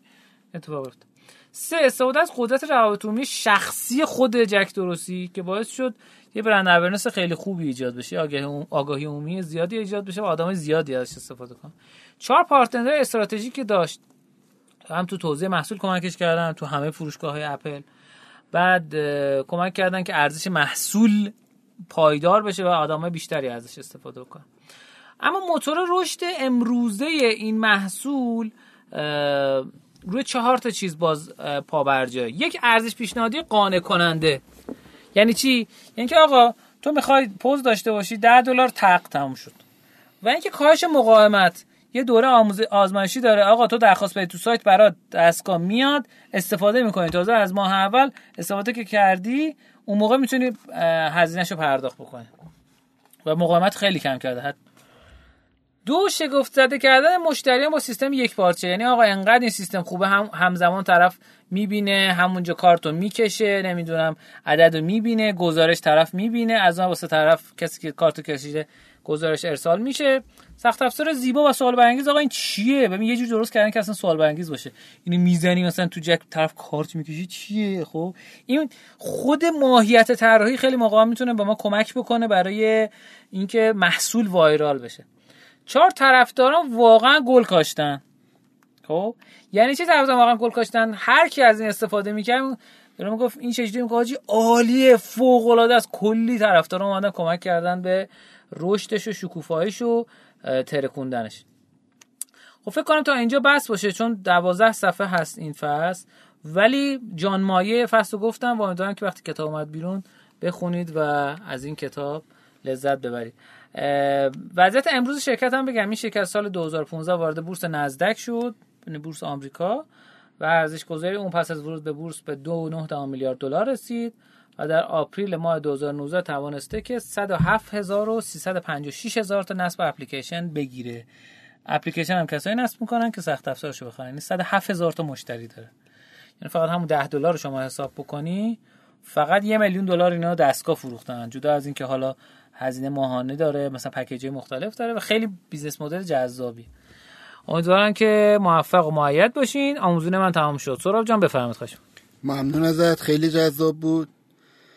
من می‌خوام راجع به gamification نیروی انسانی حرف بزنم. ببینید ما چندین بار به این موضوع approach داشتیم حمله کردیم در واقع که به انحای مختلف راجع بهش حرف زدیم. چه مکانیزمایی وجود داره چه جوری باید وارد شید. امروز می‌خوایم راجع به این که همون محدودیت منابعی که تو نکاتینو هم به نوعی تو طراحی راجع بهش حرف زدیم می‌خوایم بدونیم که بالاخره چی از همه مهمتره. یعنی حالا اون سیستم gamify شما یه سیستم gamify واسه نیرو انسانیتون در آوردین بر اساس تجربتون مشورتتون تو اینترنت دیدین هر چیز. می‌خواید ببینید آقا این واقعا کار می‌کنه یا نه؟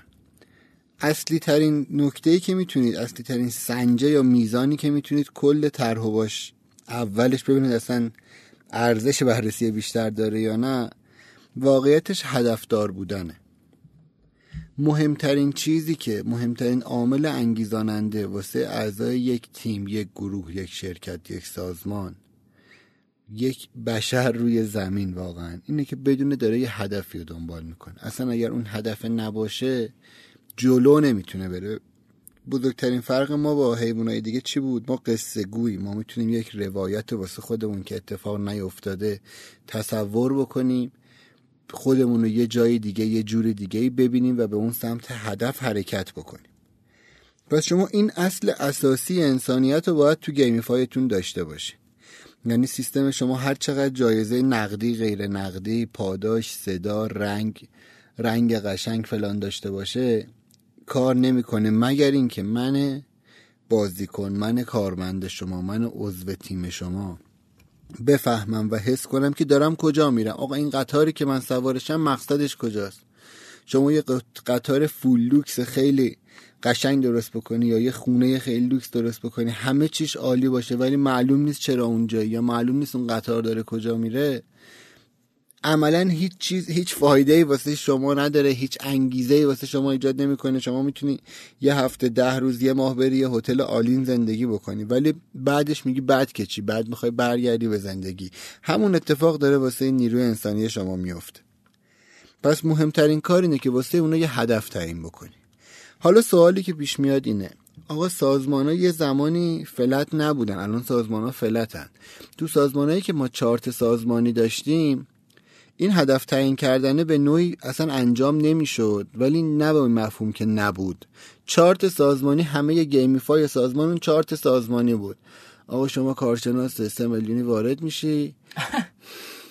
حالا بهبود پیدا می‌کنی و تا مدیر عامل می‌تونی پیش بری دیگه. یعنی مثلا یه سازمان دولتی کلاسیک اگر در نظر بگیرید شما وقتی میرید اونجا استخدام میشید بسته به سطح تحصیلاتتون. از یه مثلا کارمند لول پایین تر تا یه مدیر در بهترین حالت یه مدیر میانی وارد میشید و توی سی سال یه روندی و طبق اون چارت طبق یه کوهی انگار میرید بالا.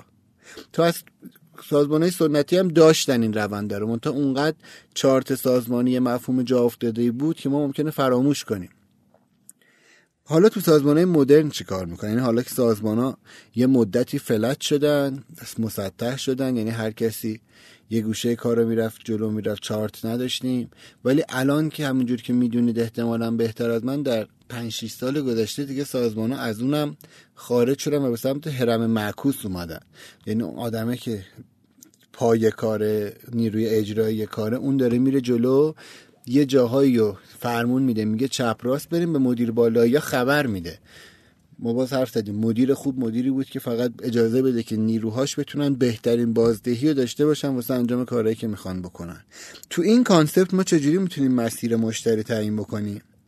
مسیر مشتری حالا منظورم نیروی انسانی در واقع. یه کلیت میگم با یه مثال که برید خودتون ببینید. کلیتش اون ویژن داشتن است اول. اول ما میایم شما فکر کنید پس اینجا حالا اینجوری بیاید در نظر بگیرید. سازمانتون رو مثل یه کشتی در نظر بگیرید. شما که مدیر ارشد اونجایید و می‌خواید یه بر سیستمی برید حالا یا مدیر منابع انسانید یا مدیر عاملید یا به هر نحوی تو هیئت مدیره می‌خواید یه سیستمی بچینید بگین آقا ما رو این کشتی میمونیم. ممکنه سختی بکشیم ممکنه نکشیم ممکنه حقوق خوب داشته باشیم بدیم ممکنه نداشته باشیم آبم بخوایم جیره بندی بکنیم تو کشتی. شرایط رو اول مشخص بکنیم و بگیم ما داریم به یه سمتی میریم. پس من اگر نیروی شما حتی اگر هزار تومانم تو ماه شما نمی‌گیرم بدونم دارم روی این کشتی کار می‌کنم که به کجا برم. پس اگر شما ویژنتون مشخص نیست جای ویژنتون حرف نمی‌زنید یه جایی ننوشتینش حتی اگر اون ویژن رو داشته باشید تو ذهنتون ولی اونو با نیروهاتون اشتراک نمی‌ذارید بزرگترین ضربه رو به خودتون اونجا دارید می‌زنید. چون یه نیروهایی دارید که دارید بهشون میگین یه کارایی بکن ولی بهشون نمیگی این کشتی من الان نه ده سال دیگه به چه خشکی می‌خواد برسه. من اصلا به امید چه خشکی دارم این دریا رو با تو میام. یک پس این بود. به ویژنتون اهمیت بدید. و دو چارت سازمانیتون رو اون نقشه که میچینید و مثل چارت کلاسیک نچینید. ببینید کلمات بار دارن. کلمات ذهن ما رو بایست می‌کنن. شما اگر یه سازمان flat خوب داری میچینی و می‌خوای همه توش انگیزه داشته باشن که می‌تونن پیشرفت کنن می‌تونن رشد کنن یکی از کار اولیه طبیعی که باید بری سمتش آسون ترین بخش کارم هست چیه؟ title ها رو عوض کنی. چرا مدیر بازرگانی مدیر فلان؟ اگر داره سازمان flat اجرا میشه یا داره هرم برعکس حتی میره جلو و کارکرد مدیر عوض میشه چرا اسمش رو نگه داریم؟ ما اسم رو نگر میداریم بعد دنبال کلی روش و کارگاه و محتواییم که بگیم حالا فرهنگ سازمانیمون رو می‌خوایم مدرن کنیم. خب اسمش رو اول عوض کن دیگه. یکی از جاهایی که خیلی خوب داره روی کار می‌کنه شرکت تیم ابر آروانه که احتمالا خیلیاتون شنیده باشین. راهکارای کلود یا ابری میدن در واقع. از شرکت های موفق ایرانی هم هستن. شما تو سایتشون که برین اولا شفافیت جز مهمترین ارزش های سازمانیشون یعنی تو منوی بالای سایت که میرید شفافیت هست. پس شما به عنوان آدم غریبه که می‌تونید شفاف یعنی حس می‌کنید به بچه شفافیتی حالا خودتون رو نیروی اون سازمان در نظر بگیرید.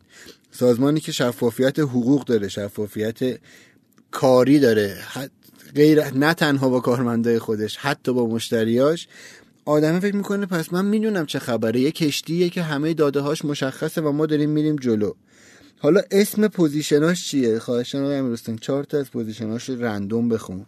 وباف حسین طالقانی هستی شهریزفر قصه گو محمد رضا شهری شبکه پیشه هانیه تا... تارومی تجارت پیشه پرستو عباسی بین الملل باف. جواد علی پناه امن سالار. امنیت ناخدای فنی فرهاد فاطمی. آرش کردی کد سالار معصومه کریم حساب پیشه ببینید بالاخره خودشون خودشون شاید می‌دونن این القاب یه ذره با یعنی پیشرفته تره اونی که با تجربه تره مثلا تو اون کار که داره می‌کنه بهتر عمل می‌کنه چه جوری داره تقسیم بذار اینم بخونم. آقای مصطفی نقیپور مستشار ناخدای اجرایی. خیلی خوب بود. ببینید غیر از اینکه این اسما gamify ن ولی شما حتی چندین ماه چندین سال هم که اونجا باشید و اسم واسهتون عادی بشه مهمترین بخشش اینه که اون اسم ذهن شما رو bias نمی‌کنه. یعنی اگر نشستیم توی جلسه ای وقتی اسم من بشه مدیر X پس هر کی می‌خواد تو حوزه X حرف بزنه ناخودآگاه چشش به دهن منه. ناخودآگاه سعی نمی‌کنه با من از یه حدی بیشتر مخالفت بکنه. چون همه جا توی توی سوپر اگه بره آقا من مدیرم باش مخالفت کردم میگم وای ببین اصلا مدیر تبدیل به یه تابوی ذهنی ماست. شما اون اسم وقتی نگه میداری در بهترین حالت باید 80 برابر بیشتر از این فرهنگ سازی بکنی. ولی می‌تونی سیستم تو بهتر design کنی. پس gamify نیرو انسانی قبل از اینکه badge و point و اینا بدید سعی کنید از یک یکش شروع کنید. اصلی ترین کار چیه؟ تجربه کاربر شما چیه؟ اون نیروی انسانی یه جایی داره کار می‌کنه ممکنه بالا و پایین داشته باشه سازمان شما حقوق بالا حقوق کم بشه اتفاقای خوب بیفته اتفاقای بد. اون نیروی خودش رو روی کشتی چه بخواید چه نخواید داره تصور می‌کنه. اون نیروی داره سعی می‌کنه بهترین کارشو بکنه. و شمایید که تعیین می‌کنید اون وارد چه بازی بشه. اگه شما اون مدیری هستی که هر روز میری میگی امروز چیکار کردی؟ او این کارو خوب کردی یا نه؟ اون بعد از خیلی یه مدت میان مدت واقعا هم نه خیلی زیاد. بعد یه ماه عادت می‌کنه بازی رو می‌فهمه. میگه بازی چیه؟ یه یاروی میاد اینجا میگه خب تو امروز چیکار کردی؟ و من باید بدونم اون یارو رو که دو دقیقه بالا سرم وای میسه رو از سرم باز کنم. گزارشم رو تمیز کنم دو تا عددی که یواش یواش یاد می‌گیرم اون عدد دوست داره یا شکل لحن تون دوست داره یا لحن شوخی؟ ببینید اونا بازی رو یاد می‌گیرن. همه آدما بازی رو یاد می‌گیرن. اون بازی نهانی که شما دارید می‌کنید. شما هرچی اون بازی رو شفافتر بکنید آدما رو بهتر درگیرش بکنید. به اونا بگید دو دو تا چهار تا چیه. بگید دارید به سمت چه جزیره ای میرید بازی سالمتری دارید. آدما تو بازیتون نمی‌خوان تقلب. اصلا دنبال یه راهکار نیستن. پس از مرحله صفر طراحی که هدف نامگذاری لول بندی لول این لول دیزاین بازی شماست تو منابع انسانی. اون اسم گذاشتنه. از اسمای سنتی استفاده نکنید چون جوابای سنتی می‌گیرید. ممنون که همراه ما بودید. من اینجا از شما خدافزی می‌کنم. ادامه برنامه رو با امیر حسین و مهمون عزیزمون باشین. شاد باشید موفق و سالم. متشکرم از شما. اسپانسر این قسمت از رادیو رشدینو ما اپلیکیشن چهارچرخه. شما می‌تونید به واسطه اپلیکیشن و وبسایت چهارچرخ وقتی که ماشینتون خدا نکرده دچار مشکل شد هم برای حمله به تعمیرگاه هم برای تعمیر در محل اگه امکان پذیر باشه از چهارچرخ استفاده بکنید. امیدوارم که از این اپلیکیشن استفاده کنید و همطور که ما هم تجربه خوبی با چهارچرخ داشتیم شما هم داشته باشین. متشکر تا اینجا برنامه با ما همراه بودین. پیشنهاد می‌کنم که پادکست بیشتر گوش کنید ما رو شبکه اجتماعی دنبال کنید ما رو در Castbox iTunes شنوتو دنبال کنید و امیدوارم که آقای نازمی به من چپ چپ نکرد. در شنوتو Castbox iTunes دنبال کنید. آقا هر جایی که دوست دارین دنبال کنید. ما تو آمار همیشه می‌بینیم که other که دقیقا نمی‌دونیم کیان از کجا از این سری اپلیکیشن هایی که ما حتی اسمشون هم نمی‌دونیم چیه دارن ما رو گوش میدن. از هر کجا راحتیم گوش کنیم. بعد تو کامنت ها نیاین فوش بدین. مرسی. اه. که بچه ها اومده بود تو کامنت فوش داده بود که آقا این شناتا آقا نکنین این کار همه بچه شناتا دارن زحمت می‌کشن. واقعا به قنای پادکست فارسی کمک می‌کنن و کارشون کار ارزشمندیه. حالا ممکنه اپلیکیشن هم باگ داشته باشه سایت مشکل داشته باشه همیشه هست. ولی چیزی که میمونه محتوا. و اینکه این زیر ساخت آماده کردن که ما پادکست از شنوتو تا تمام پادکست خونا یا پادکست پادگیر. پادگیرها میره به نظرم کار بزرگ. یعنی اینکه ما تو کست باکس هستیم هم بالاخره به لطف شنوتو. بله. پاد پادگیر به بر وزن بادگیر فکر کنم. یکم مرتبط. خب متشکر تا اینجا برنامه با ما همراه بودین. بریم بیایم با مهمانی نو همراه باشیم. سهراب عزیز خدافظ خداحافظ.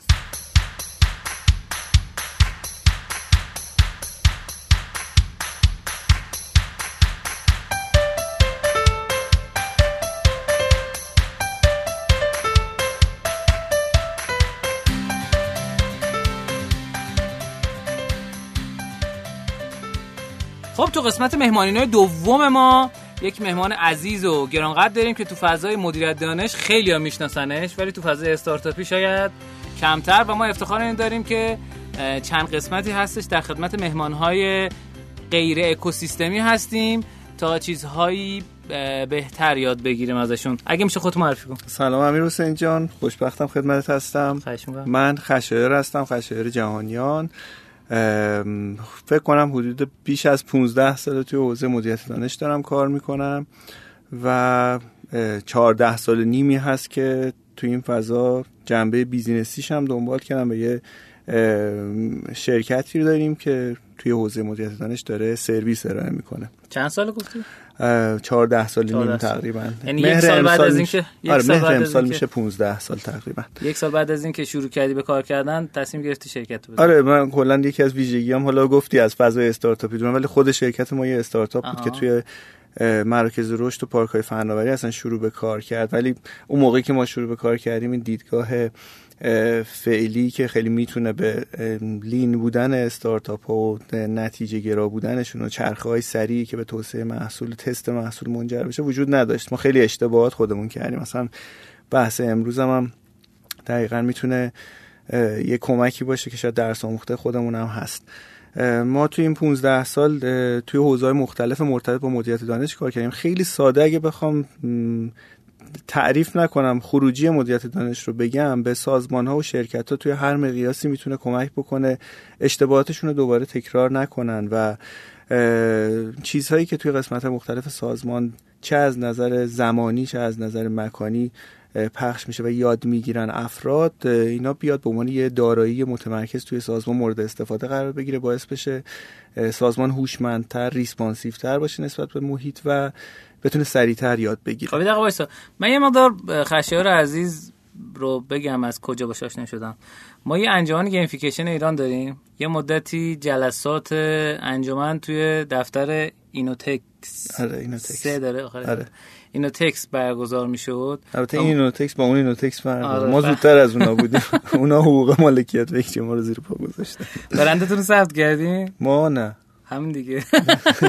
بس ثبت می‌کردین و از این جهت کلی چیزا یاد گرفتم از خشایار عزیز. مخصوصا در مورد بحث gamification و اینکه چگونه می‌شود یک متد gamification رو پیاده کرده اینا. من تازه با ساختار مدیریت دانش به نوعی آشنا شدم و بعدم سعی کردیم چند تا همکاری با بکنیم. فهمیدم که با چه دریا عمیقی روبرو هستن و چقدر جذاب. دریا عمیق منظورم تو بودی. خب. من فکر موضوع رو گفتی. پس درست نیست. بعد ارزم به خدمت که من فکر کنم هیچ شرکت بزرگی نیست تو ایران که از اینوتکس مدیریت دانش نخریده باشه و مدیریت دانش بخواد. درسته؟ تقریبا اکثر شرکت بزرگ یه جورایی به چند شرکت client ما هستن. ما بیش از 50 تا مشتری داریم تو sector های مختلف.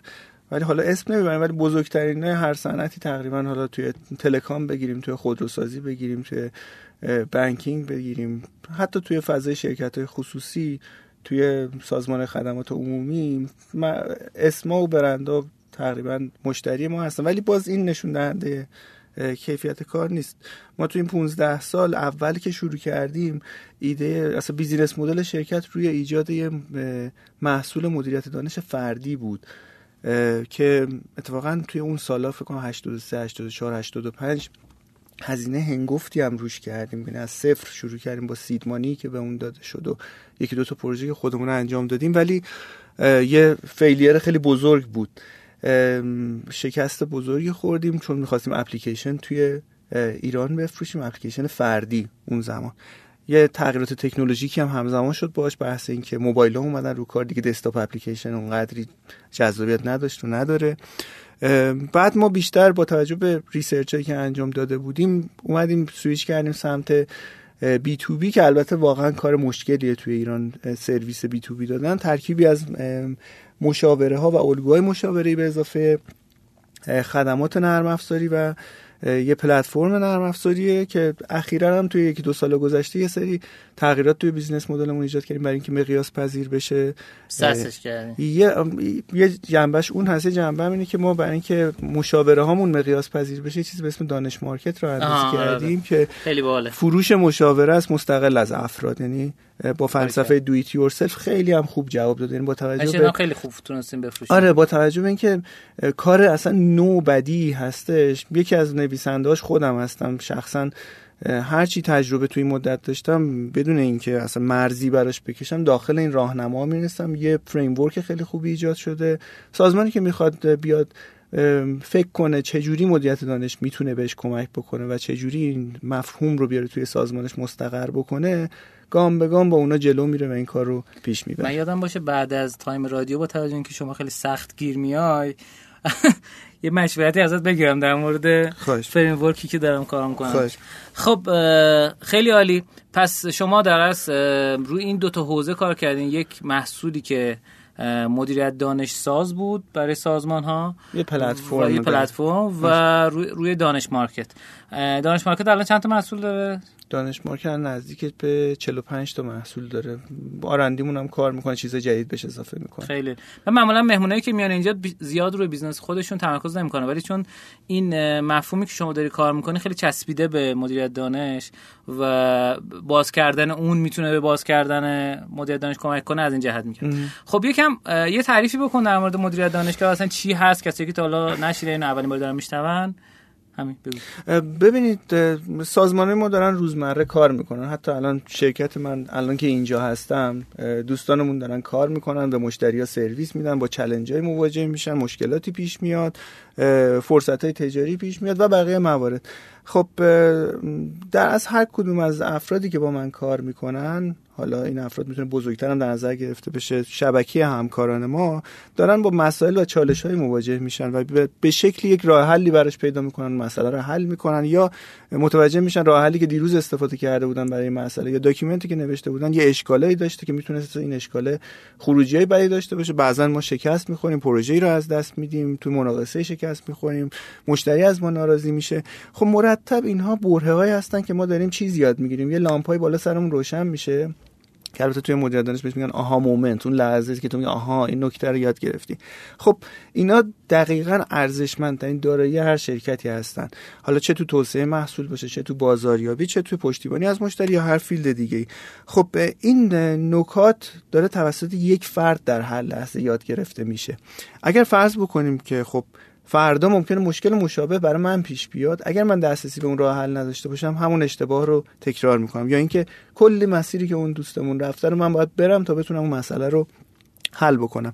کل حرف مدیریت دانش اینه که برای سازمان یک مغز متمرکز واحد و یادگیرنده و قابل دسترس ایجاد بکنیم که این چیزهایی که قسمت های مختلف سازمان مرتب یاد می‌گیرن توی اون حافظه ثبت بشه و به موقع و در لحظه چه بر اساس درخواست افراد چه بر اساس شرایطشون قابل بازیابی و استفاده باشه. این می‌تونه یک سازمان به شدت بهره برتر چالاکتر و پاسخگوتر بکنه. عملا مدیریت دانش می‌تونم بگم توی سازمان های روز دنیا درایور اصلی موفقیتشون هست و اگر این رو ازشون بگیری گوگل دیگه گوگل نخواهد بود IBM دیگه IBM نخواهد بود و شاید اونایی هم که از بین رفتن به شکلی به شکل استراتژیک به این مقوله نگاه نکردن. حالا اگه وارد بحث خود استارتاپ ها بشیم مدیریت دانش خیلی کارکردهای متعددی داشت داره که می‌تونم برات توضیح چند تا محصول معروف تو دنیا رو می‌تونی مثال بزنی که برای ببین اگه تعریف خشکی از KM یا مدیریت دانش داشته باشی محصولات تعدادشون به نسبت محدودتر میشن. اما الان اگه مثلا توی سایتی مثل KMWorld بری چک بکنی حتی امکانات search گوگل رو تا API هایی که خیلی از سیستم های دیگه برای اکوسیستم خودشون برای تبادل اطلاعات در نظر می‌گیرن توی plan KM در نظر می‌گیرن. ژانرهای مختلفی وجود داره از content management تا تا پورتالا تا سیستم های DSS تا جدیدن analytic tool ا همه اینا همین سوال بعدی این بود که آیا از اینا از این سیستم مدیریت دانش میشه استفاده کرد برای تصمیم سازی تو سازمان؟ دقیقاً. یکی از کارکردهای مدیریت دانش حالا توی جایی که شما سعی می‌کنید به عبارت automated knowledge management داشته باشی اینه که کمک بکنه دانش که از مبادی مختلف جمع آوری میشه. حالا ممکنه چیزی باشه که توی ذهن آدم هاست چیزی که مستتر در document یا چیزی که از data های شما در میاد اینا به عنوان مبنای تصمیم یا اصلا خود تصمیم استفاده می‌کنه حالا machine learning بحث داغ از از 2015 به این اصلا trend KM رفته به سمت machine learning ما هم توی بعضی از مشتریامون از solution ساده استفاده یعنی کنیم که دقیقاً؟ ببین نمونه برات بگم فرض کن توی بحث مرکز تماس مشتری وقتی تماس می‌گیره اکثر request های مشتری برای حل مشکل یا یه سوالی دارن. فرض کن یه bot ی اونجا وجود داره که بر اساس حالا اون قسمت speech recognition و بقیه مواردش منظورم نیست. این که فرض کن حتی یک آدم نشسته داره جواب میده مشکل مشتری که میشنوه بر اساس چه الگویی میگرده سریع ترین حالت ممکن جواب رو پیدا می‌کنه. با چند پرسیدن چند تا یه درخت پرسش باشه که این درخت dynamic بر اساس جدیدترین پرسش که باز داره مشتری ها می‌پرسن و جوابهای متفاوتی که داره بروز میشه. نمونهش ما توی یکی از مشتریانمون یه مدل براش ساختیم که بحث خدمات پس از فروش خودرو بوده. حالا اسمشو آره اسمشو نگم بهتره. اسمشو نبر.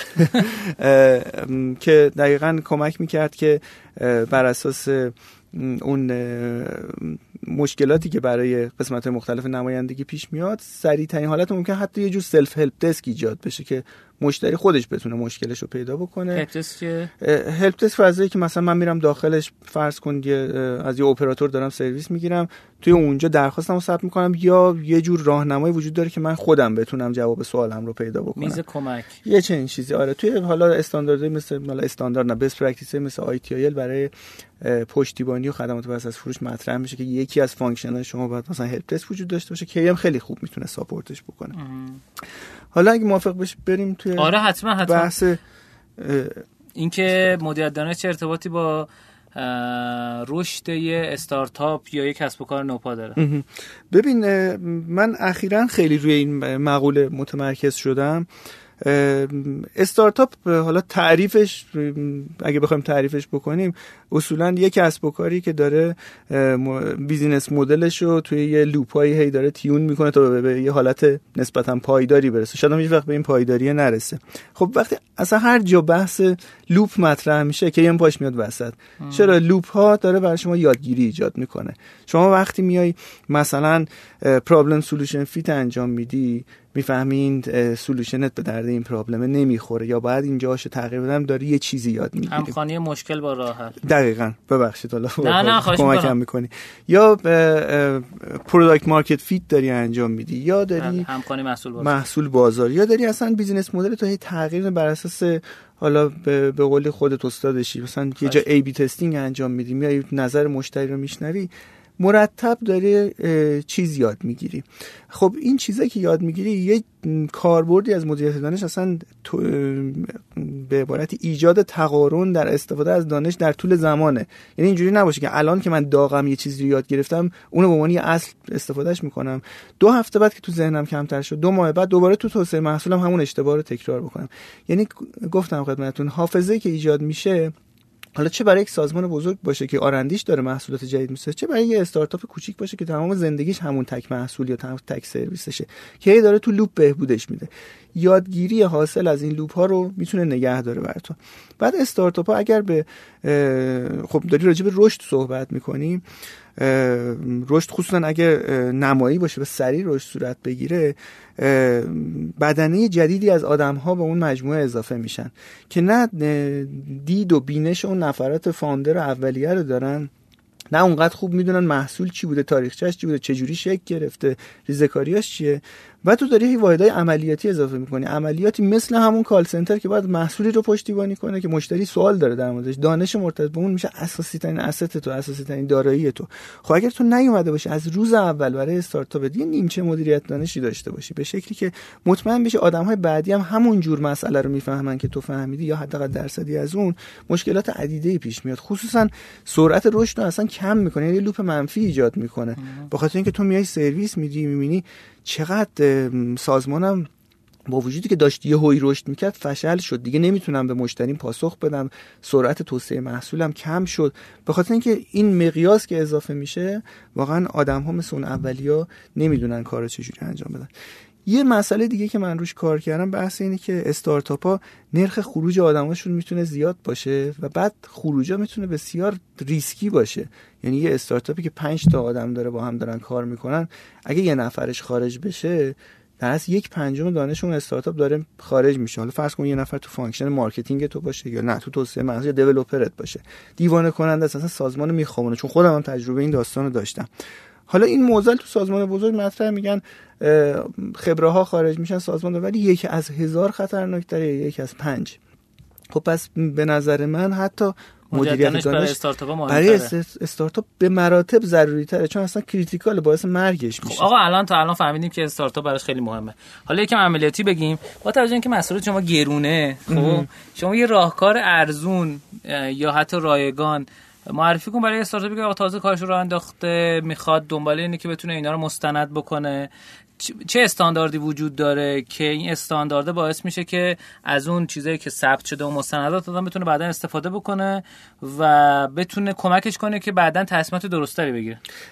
ببین یه ذره ذهنمو پراکنده کردی. چند تا چیز می‌تونم چند تا سولوشن می‌تونم بدم. ولی اول بذار اینو بگم که ما خودمون داریم روی این sector کار می‌کنیم و داریم سعی می‌کنیم product ها و خدمات مقیاس پذیر و بسیار کم هزینه براشون آماده بکنیم.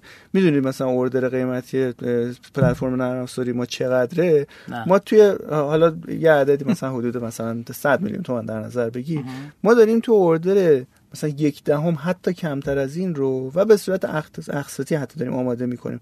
ولی اون پیچیدگی که توی محصول اصلی ما هست نمی‌تونه اینجا باشه و کاملا tailor شده بر مبنای نیاز استارتاپ ها داره طراحی میشه. نه چند بار دیدم و واقعا گریم گرفت. آره و چون launch کردنش و تحلیلش برای اینکه ساز چون سازمان بزرگ طبیعتا پیچیده است و بوروکراسی بیشتری داره. اینو بگم برات که یه سری practice ها هست که حالا باز خود founder شرکت چون اکثرا جوونن و تجربه کمی تو حوزه مدیریتی دارن یه ذره سخته بهش برسن ولی شدنیه. یه سری پروسه هایی که دست و پاگیر هم نباشه ساده باشه نگاه اجایل بهش داشته باشه می‌تونن ایجاد بکنن خصوصا این رو سوار بکنن روی توسعه محصولشون. تاکید بر این باشه که افراد تا می‌تونن حالا به صورت آزاد لزوما نه به صورت ساخت یافته ریپورت آماده بشه اما مراحل پیشرفت کارشون آموخته های روزمرهشون توی های مثل یه دانشنامه ساده مثل یه چیزی مثل ویکی نگهداری بکنن که یه نفر دیگه میاد که روش سرچ هم سوار شده باشه. بتونه با مرور اون گشتن داخل اون بتونه پیدا کنه. اما سیستم حالا سیستم های پیچیده تری هم می‌تونه وجود داشته باشه. همون ویکی که دارم خدمت عرض می‌کنم که یه پروژه اوپن سورس یه قسمتی به اسم سمانتیک ویکی هم داره که می‌تونه یه کار خوبتری توش انجام بشه که ساختار یافته تر بشه اطلاعات. خصوصا راجع محصول دارم ذکر می‌کنم خدمتتون. مثال یعنی من چیزی که می‌فهمم از صحبت اینی که حداقل کاری که می‌تونم بکنن که آقا مثلا وقتی دارن تو گیت هاب سورسشون رو پوش می‌کنن که مثلا گیت آره. بسته شد کامل مستندسازی کنن که آقا چی داره فلان, فلان. یعنی ببین بحث اینه که پیشرفت کار مستقل از افراد بشه تا جای ممکن چون ما توی استارتاپ ها اول هیجان تولید داریم رسوندن محصول به بازار به شدت از اینا غفلت می‌کنیم و بعد یه روزی یادش میافتیم که مثلا اگه اون محصول ما یه محصول تی بیس هست اپلیکیشن اون تولید شده. حالا رسیدیم جایی که می‌خوایم آپگریدش کنیم. یکی از برنامه اون گذاشته رفته. یا اونجوری دیگه در دسترس نیست. یه منبع کمیاب شده. اینجا تازه می‌زنیم تو سر خودمون وای چیکار بکنیم.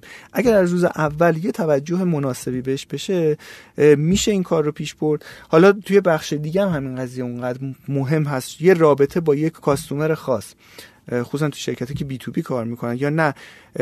اینکه شما data هات پراکنده از پروپوزالی که برای مشتریت میدی همین اینو اگه یه پروپوزال بخوای چند بار تولیدش کنی چقدر شرکت رو اذیت می‌کنه اون استارتاپ رو دچار مشکل می‌کنه. تمام این موارد. و بعد یه چیزی هم واقعا نمیشه ازش چشم پوشی کرد. ما یه قسمت مهمی از یادگیری شرکت و استارتاپ همون معطوف به regulation ها مقررات و قوانین پیرامونی محیط کسب و کار باشه. چون ما محیط کسب و کار ساده ای نداریم. من هنوز بعد از 15 سال هر دفعه با مقوله های بیمه ای مواجه میشم چیز جدید یاد می‌گیرم. مفاهیم. باور کن اینا واقعا یه استارتاپ رو زمین می‌زنه.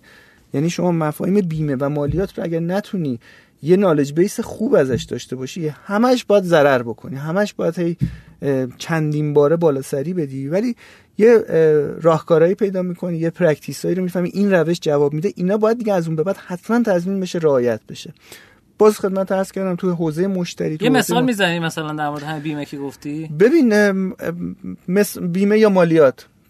مثال ساده می‌زنم. یه شرکتی که تازه شروع به کار می‌کنه مثلا یه نکته رو تو تنظیم دفاترش اگه رعایت نکنه دفاترش رد میشه علی رسم مالیات برش می‌برن. این مبالغ هم به زمان زمان هزینه کرده مثلا اون می‌تونه باشه نوع اسناد هزینه که ارائه می‌کنه و بقیه. این موارد هر سال هم اضافه میشن. یعنی تو هر سال یه چیز جدیدی می‌بینی که مسئول اداره مالیات بهت میگه تو اینو رو و اینا رو واقعا اگه ندونی و پرواکتیو نسبت بهش عمل نکنی همیشه یه دری بازه که جریمه بشی یا ضرر بکنی. و اینا واقعا برای استارتاپی که می‌تونه تو دوران اولیه رشدش باشه زیاد دستش باز نیست می‌تونه واقعا مهلک باشه. من به همه بچههایی که توی فضای استارتاپی هستن توصیه می‌کنم یادگیری سازمانی رو خیلی روش انرژی بذارن و یه پروسه هایی براش در نظر بگیرن که مغزی داشته باشه سازمانش مستقل از آدم ها که بشه بهش refer کرد مراجعه بکنی ازش استفاده بکنی. یه مسئله دیگه هم که خیلی دور از ذهنی اینه که بحث merger و acquisition ه بعضا این استارتاپ ها بزرگ میشن یه شرکت دیگه میاد میخرتشون یا خودشون بزرگ میشن یه شرکت کوچیک دیگه. این ترکیبا باز شما پروسه های متفاوت. اگه سابقه ها history ا نباشه و فقط روی محور آدم ها بچرخه به عبارت اسمی single man enterprise باشین این سازمان هیچ وقت به هم دیگه نمیچسبن. ولی وقتی شما همه چیز شفاف باشه مرتب مستندسازی کرده باشی بدونی محصول چی بود چرا تولید شد چرا این تغییر توش به وجود اومد چی شد این ماژول ما حذف کردیم این market رو چرا ازش چشم پوشی کردیم چرا این پروپوزال این شکلیه تمام این چرایی ها و چگونگی ها اگر به شکلی کنار محصول و کنار روند فعالیت ها ثبت شده باشه نفرات دیگه یا business های دیگه venture دیگه خیلی بهتر جواب میده. برای همین حالا من تاکید می‌کنم حتما بهش به عنوان یه نقطه کلیدی توجه بکنن. حتی بعضا از خود محصول هم یه موقع مهمتر میشه. جایی که محصول تو مثلا سرویسه. چگونگی ارائهش با ارائهش با آدم ها بستگی داره و داری روش کار می‌کنی که پروفشنال سرویسز منظورم هست. مثل کاری که مهمون قبلیتون انجام میدن اینا به شدت آدم محوره. که آدم الف داره کانتنت رو خیلی خوب تولید می‌کنه. آدم به این چه تریکایی استفاده می‌کرد؟ یا داره الگوی کارش چی بود؟ تا می‌تونی فریم ورک مثال مثلا مثال مثلا لیندا رو شما میری نگاه می‌کنی؟ که الان اسمش داره عوض میشه به همون لرنینگ فور نمی‌دونم لینکدین و اینا. شما 50 تا ازش محتوا آموزشی می‌بینی. بعد از 50 نفر مختلف و همه اینو شبیه همه. همشون روون صحبت می‌کنن همشون یه جور صحبت می‌کنن تو متوجه میشی و خیلی عجیبه این. واقعا یه جادوی انگار پشتشه. دقیقا یکی از جایی که مدیریت دانش زیر پوست سازمانه و کمک می‌کنه به بحث اتحاد چهره سازمان این brand image سازمانه. شما وارد یه شعبه از شرکت A میشی یه جور بهت سرویس شعبه ب یه جور دیگه سرویس میدن. این به خاطر اینکه حالا این سرویس ها بعضا روی procedure است روی روش ها فرایند کاری که مکتوب شده یا حتی توی یه BPM چیزی وجود داره. جای یه جایش اتیکت رفتاری نکاتی که اون طرف داره به عنوان یه نفر بهت گوش می‌کنه. دانش تخصصی اون فرد تو حل مشکل تو. برای همین تقارن توی ارائه سرویس توی یه جایی که مثلا استارتاپی که خصوصا ممکنه شعبه داشته باشن یا چندین کانال ارائه خدمت داشته باشن به هم می‌خوره و می‌بینی متفاوت میشه. یه جا مثلا من دیروز به یکی از یکی از استارتاپ ها شرکت ها هست که کار برگزاری رویداد ارائه میده از کانال پشتیبانیش سوال پرسیدم نمی‌دونست گفت از نفری که تو تلگراممونه بپرس. می‌دونی اینا یه مقدار توی ذهن من عدم امنیت به وجود میاره به عنوان کاستومر و خب طبیعتا اگه جایی بتونه سرویس به من بده که من یک پارچگی بیشتری حس بکنم سری میرم سمت خیلی جذاب. من دو یه آها مومنت برام پیش اومد و یه سوال. اول سوالم بپرسم. الان برای استارتاپ ها شما محصولی دارین تو دانش مارکتتون که این دانشی که تا الان خودتون بهش رسیدین یا تجربیاتی که دارین برای محصولی که دارین ایجاد می‌کنین رو توش باشه همین الان بتونن استفاده کنن؟ ببین محصولات اصلیمون اگه فرصت داشته باشم یه دقیقه راجعش آره, آره، توضیح بدم. محصولات اصلیمون که به استارتاپ کمک خواهد کرد ما یه به شکلی داری شرکتمون کارگزار صندوق نوآوری شکوفایی میشه. یعنی مراحل اولیش طی کردیم و 6 ماه آزمایشمون داره شروع میشه. یه پروسه داریم اونجا طراحی می‌کنیم که پکیجی از آموزش هایی که به شرکت های دانش بنیان سایز کوچیک میکرو و small داده میشه. به اضافه یه desk مشاوره به اضافه همین محصولات دانش مارکت که هنوز launch نشده. که اینا کلا کمک می‌کنه یه شرکت یه استارتاپ مثلا دو سه نفره بتونه یه پکیج کوچیکی رو برداره یا بیاد حضوری حتی مشورت بگیره بدونه چه پروسه هایی رو باید داشته باشه به چه شکل و در مقیاس خودش استفاده خب کنه. خب شنوندگان اینو کجا منتظرش باشن؟ اینو ما حتما توی آکادمی مدیریت دانشمون توی کانال تلگرامیمون توی لینکدینمون و جای مختلف. بگو. بحث تلگراممون توی at sign IK academy هست با Y.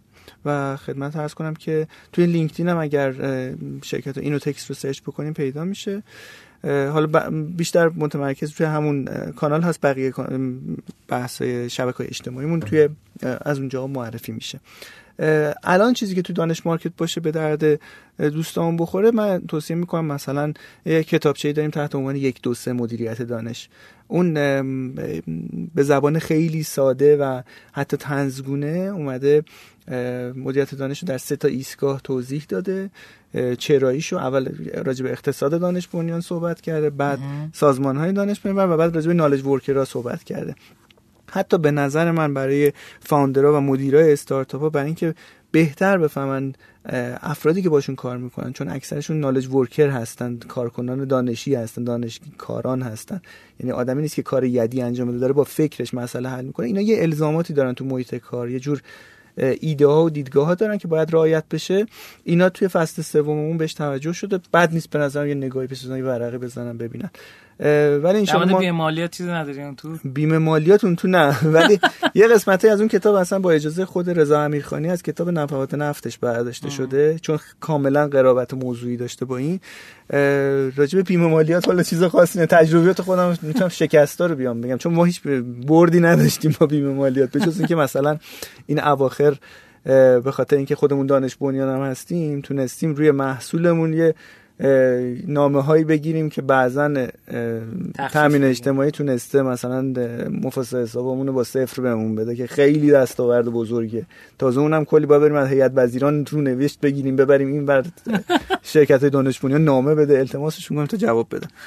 خلاصه چالش بزرگیه. سختی من یه aha moment م داشتی توضیح می‌دادی به ذهنم رسید در مورد در از تعریف این بحث مدل دانش. تو فضای استارتاپی BMC یا business model canvas همه می‌شناسن. برای آقای اوستروالدره بله.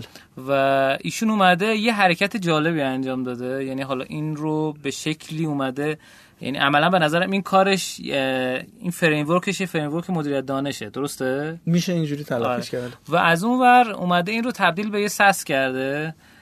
نه خودش استراتژایزر و این رو با یه هزینه خیلی بالایی داره به شرکت ها ارائه میده که بهشون کمک می‌کنه که آقا شما بوم مدل کسب و کارشون رو در گذر زمان ببینن. بتونن ببینن و حتی رو اون مشاوره بگیرن اینا. من چیزی که شنیده بودم این بود که ماهی سر هزار دلار فقط آقای اوستروالده داره از استراتژایزر فقط پول کپی رایت چیزو داره می‌گیره. خب.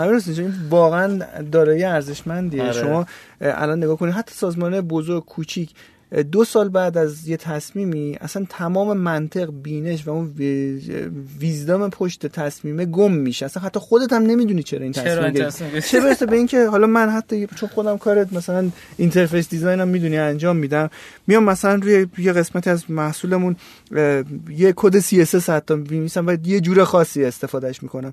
شش ماه بعد میام سراغش می‌خوام ازش reuse بکنم خدایا چی نوشته بودم؟ اینجا چرا این شکلی نوشته؟ اصلا همه چی گم میشه. یه نکته هم اگه اجازه بدی اضافه بکنم اگه وقت داریم.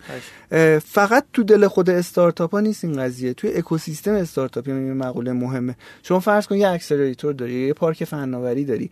اصلا مهمترین عملکرد تو میشه اینکه اینا رو یه network بکنی که از اشتباهات همدیگه یاد بگیرن. و حتی استارتاپی که هنوز نیست توی اکوسیستم دو سال دیگه میاد بیاد از تجربه که استارتاپی که دو سال پیش فارغ‌التحصیل شده از اینجا رفته بیرون یا graduate شده بتونه استفاده بکنه. این knowledge base می‌خواد. حالا حوزه بندی احتیاج داره. همون بحثی که من اخیرا یه دوره آموزشی دارم براش برگزار می‌کنم. یه نقشه دانش بکشی برای دانشی که تو این استارتاپات وجود داره. بعد همین به طور مثال قضیه که تو گفتی بیمه مالیات تو یکی از این حوزه باشه شرکت بعدی بیاد از اون استفاده بکنه. گفتم عدم تقارن زمانی گاهی به خاطر اینکه دانش من برای یه شرکتی به درد می‌خوره که دو سال دیگه به وجود میاد. این فضا و اکوسیستم استارتاپی به نظر من یکی از وظایف مهمش و یکی از فرآیند مهمش باید مدیریت دانش باشه که کمک بکنه استارتاپ ها از همدیگه یاد بگیرن از شرکت بزرگ یاد بگیرن بنچمارک ایجاد بکنه دانش براشون تولید بکنه و همین هاست که اون درصد failure یا میزان شکست استارتاپ ها رو می‌تونه بیاره پایین رشدشون رو تسریع بکنه و این اطمینان رو بده که یه business سودآور ایجاد می‌کنه. متوجه. یه دو تا مثال دیگه من بزنم. شاید اینم به درد مخاطبین بخوره. یه رویدادی به نام Lean Startup Machine که آقای ناصر قانمزاده عزیز دو بار فکر سه بار برگزار کرده. این یک فریم داره داخلش. مثلا یکی از اینا یه برده به نام جولین برد که استپ بای استپ یعنی کامل مبتنی بر لینه دیگه. استپ بای استپ میاد از تو چیزایی که یاد گرفتی و مجبورت می‌کنه که اون تو بنویسی. تو بی ام سی اینجوری نیست دیگه. شما مثلا هر برچسبی کندی دیگه اون رفته. رفته. خب دیگه نیست. ولی این مثلا نوشته قدم یک. شما اول که رفتی مصاحبه کردی چه مشکلی رو دیدی؟ چه نتیجه گرفتی؟ چه آموزه داشتی؟ فلان. میری دو. متاسفانه خیلی کم تو ایران چیز شد. یعنی به جای که Startup Weekend به نظرم برگزار بشه باید Lean Startup Machine تو کشور ما برگزار بشه. چون Startup Weekend انقدر بار آموزشی نداره. خود الان کسایی که در از volunteer ن و کمک می‌کنن به Startup Weekend مثل آقای Steve Blank الان خودشون مروج Lean Startup Machine هم هستن. خب؟ این Javelin Board یکی از بهترین چیزاست اینا هم سعی می‌کنن اینو به صورت SaaS ارائه کنن. یا یه مدل دیگه که به ذهنم رسید اینا که گفته همینجوری داره aha moment تو ذهنم میاد که کتاب Disciplined Entrepreneurship کارآفرینی نظام یافته فکر کنم ترجمه کردن. که اسم انتشاراتی که ترجمه کرد یادم رفته ولی جلد نارنجی رنگ داره و خیلی بامزه است. یه آقای اومده دانشگاه MIT آقای فکر کنم بیل گرتی چیز توی مایه ها بود. اومده بود از روی کسایی که از حالا اسمش مرکز رشد دانشگاه MIT خروجی یافتن و تونستن موفق شن و اومده بود همه اینا رو بررسی کرده بود اینو تبدیل کرده بود به فریم ورک و 24 مرحله در آورده بود که آقا این 24 مرحله رو اگه هر استارتاپی بره به درجات موفقیت می‌رسه. و اینو تبدیل کرده به یک کتاب. و فوق العاده است این کتاب. واقعا کتاب قشنگه و همینم داشت سعی می‌کرد تبدیلش کنه به ایساس ما 6 سال پیش بهش ایمیل زدیم. گفتیم آقا راضی ما این بیایم از روی این یه سیستم سرسره کنیم. جواب ایمیل این بنده خدا خیلی جالب بود. گفت خیلی به من تا حالا این ایمیل رو زدن ولی تا حالا کسی موفق نشد اینو درست کنه. خب.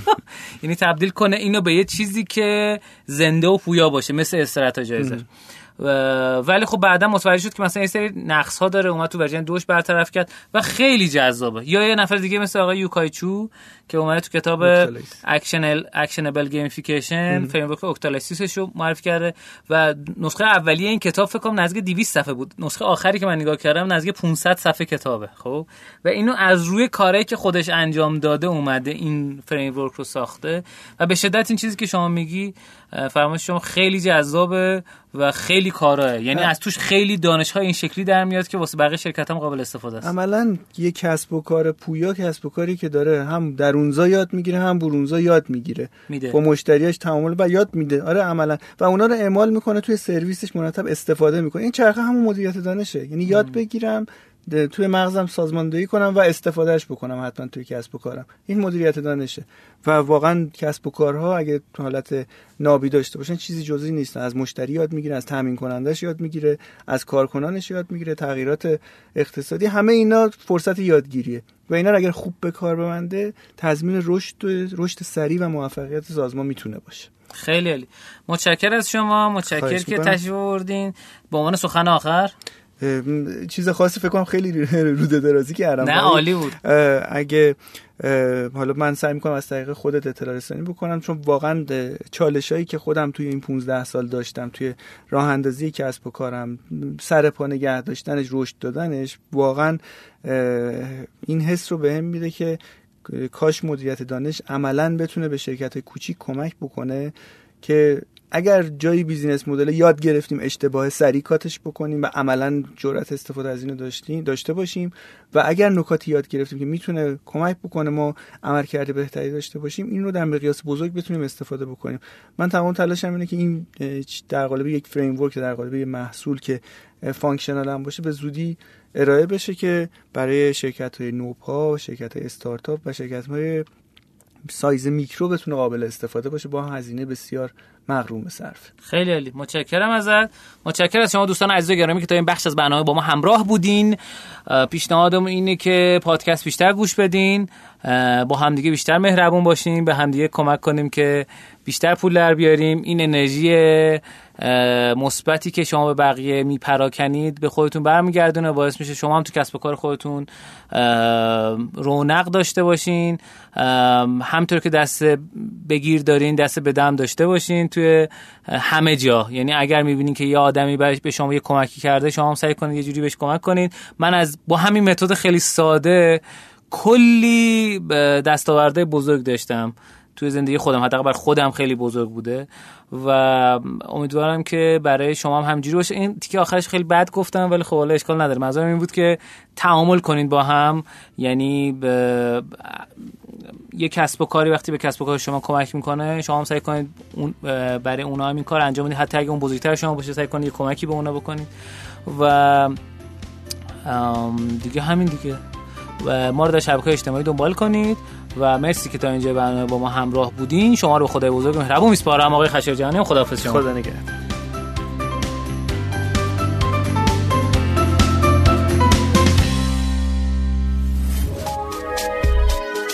شنوتو سرویس اشتراک گذاری فایل های صوتی www.shenoto.com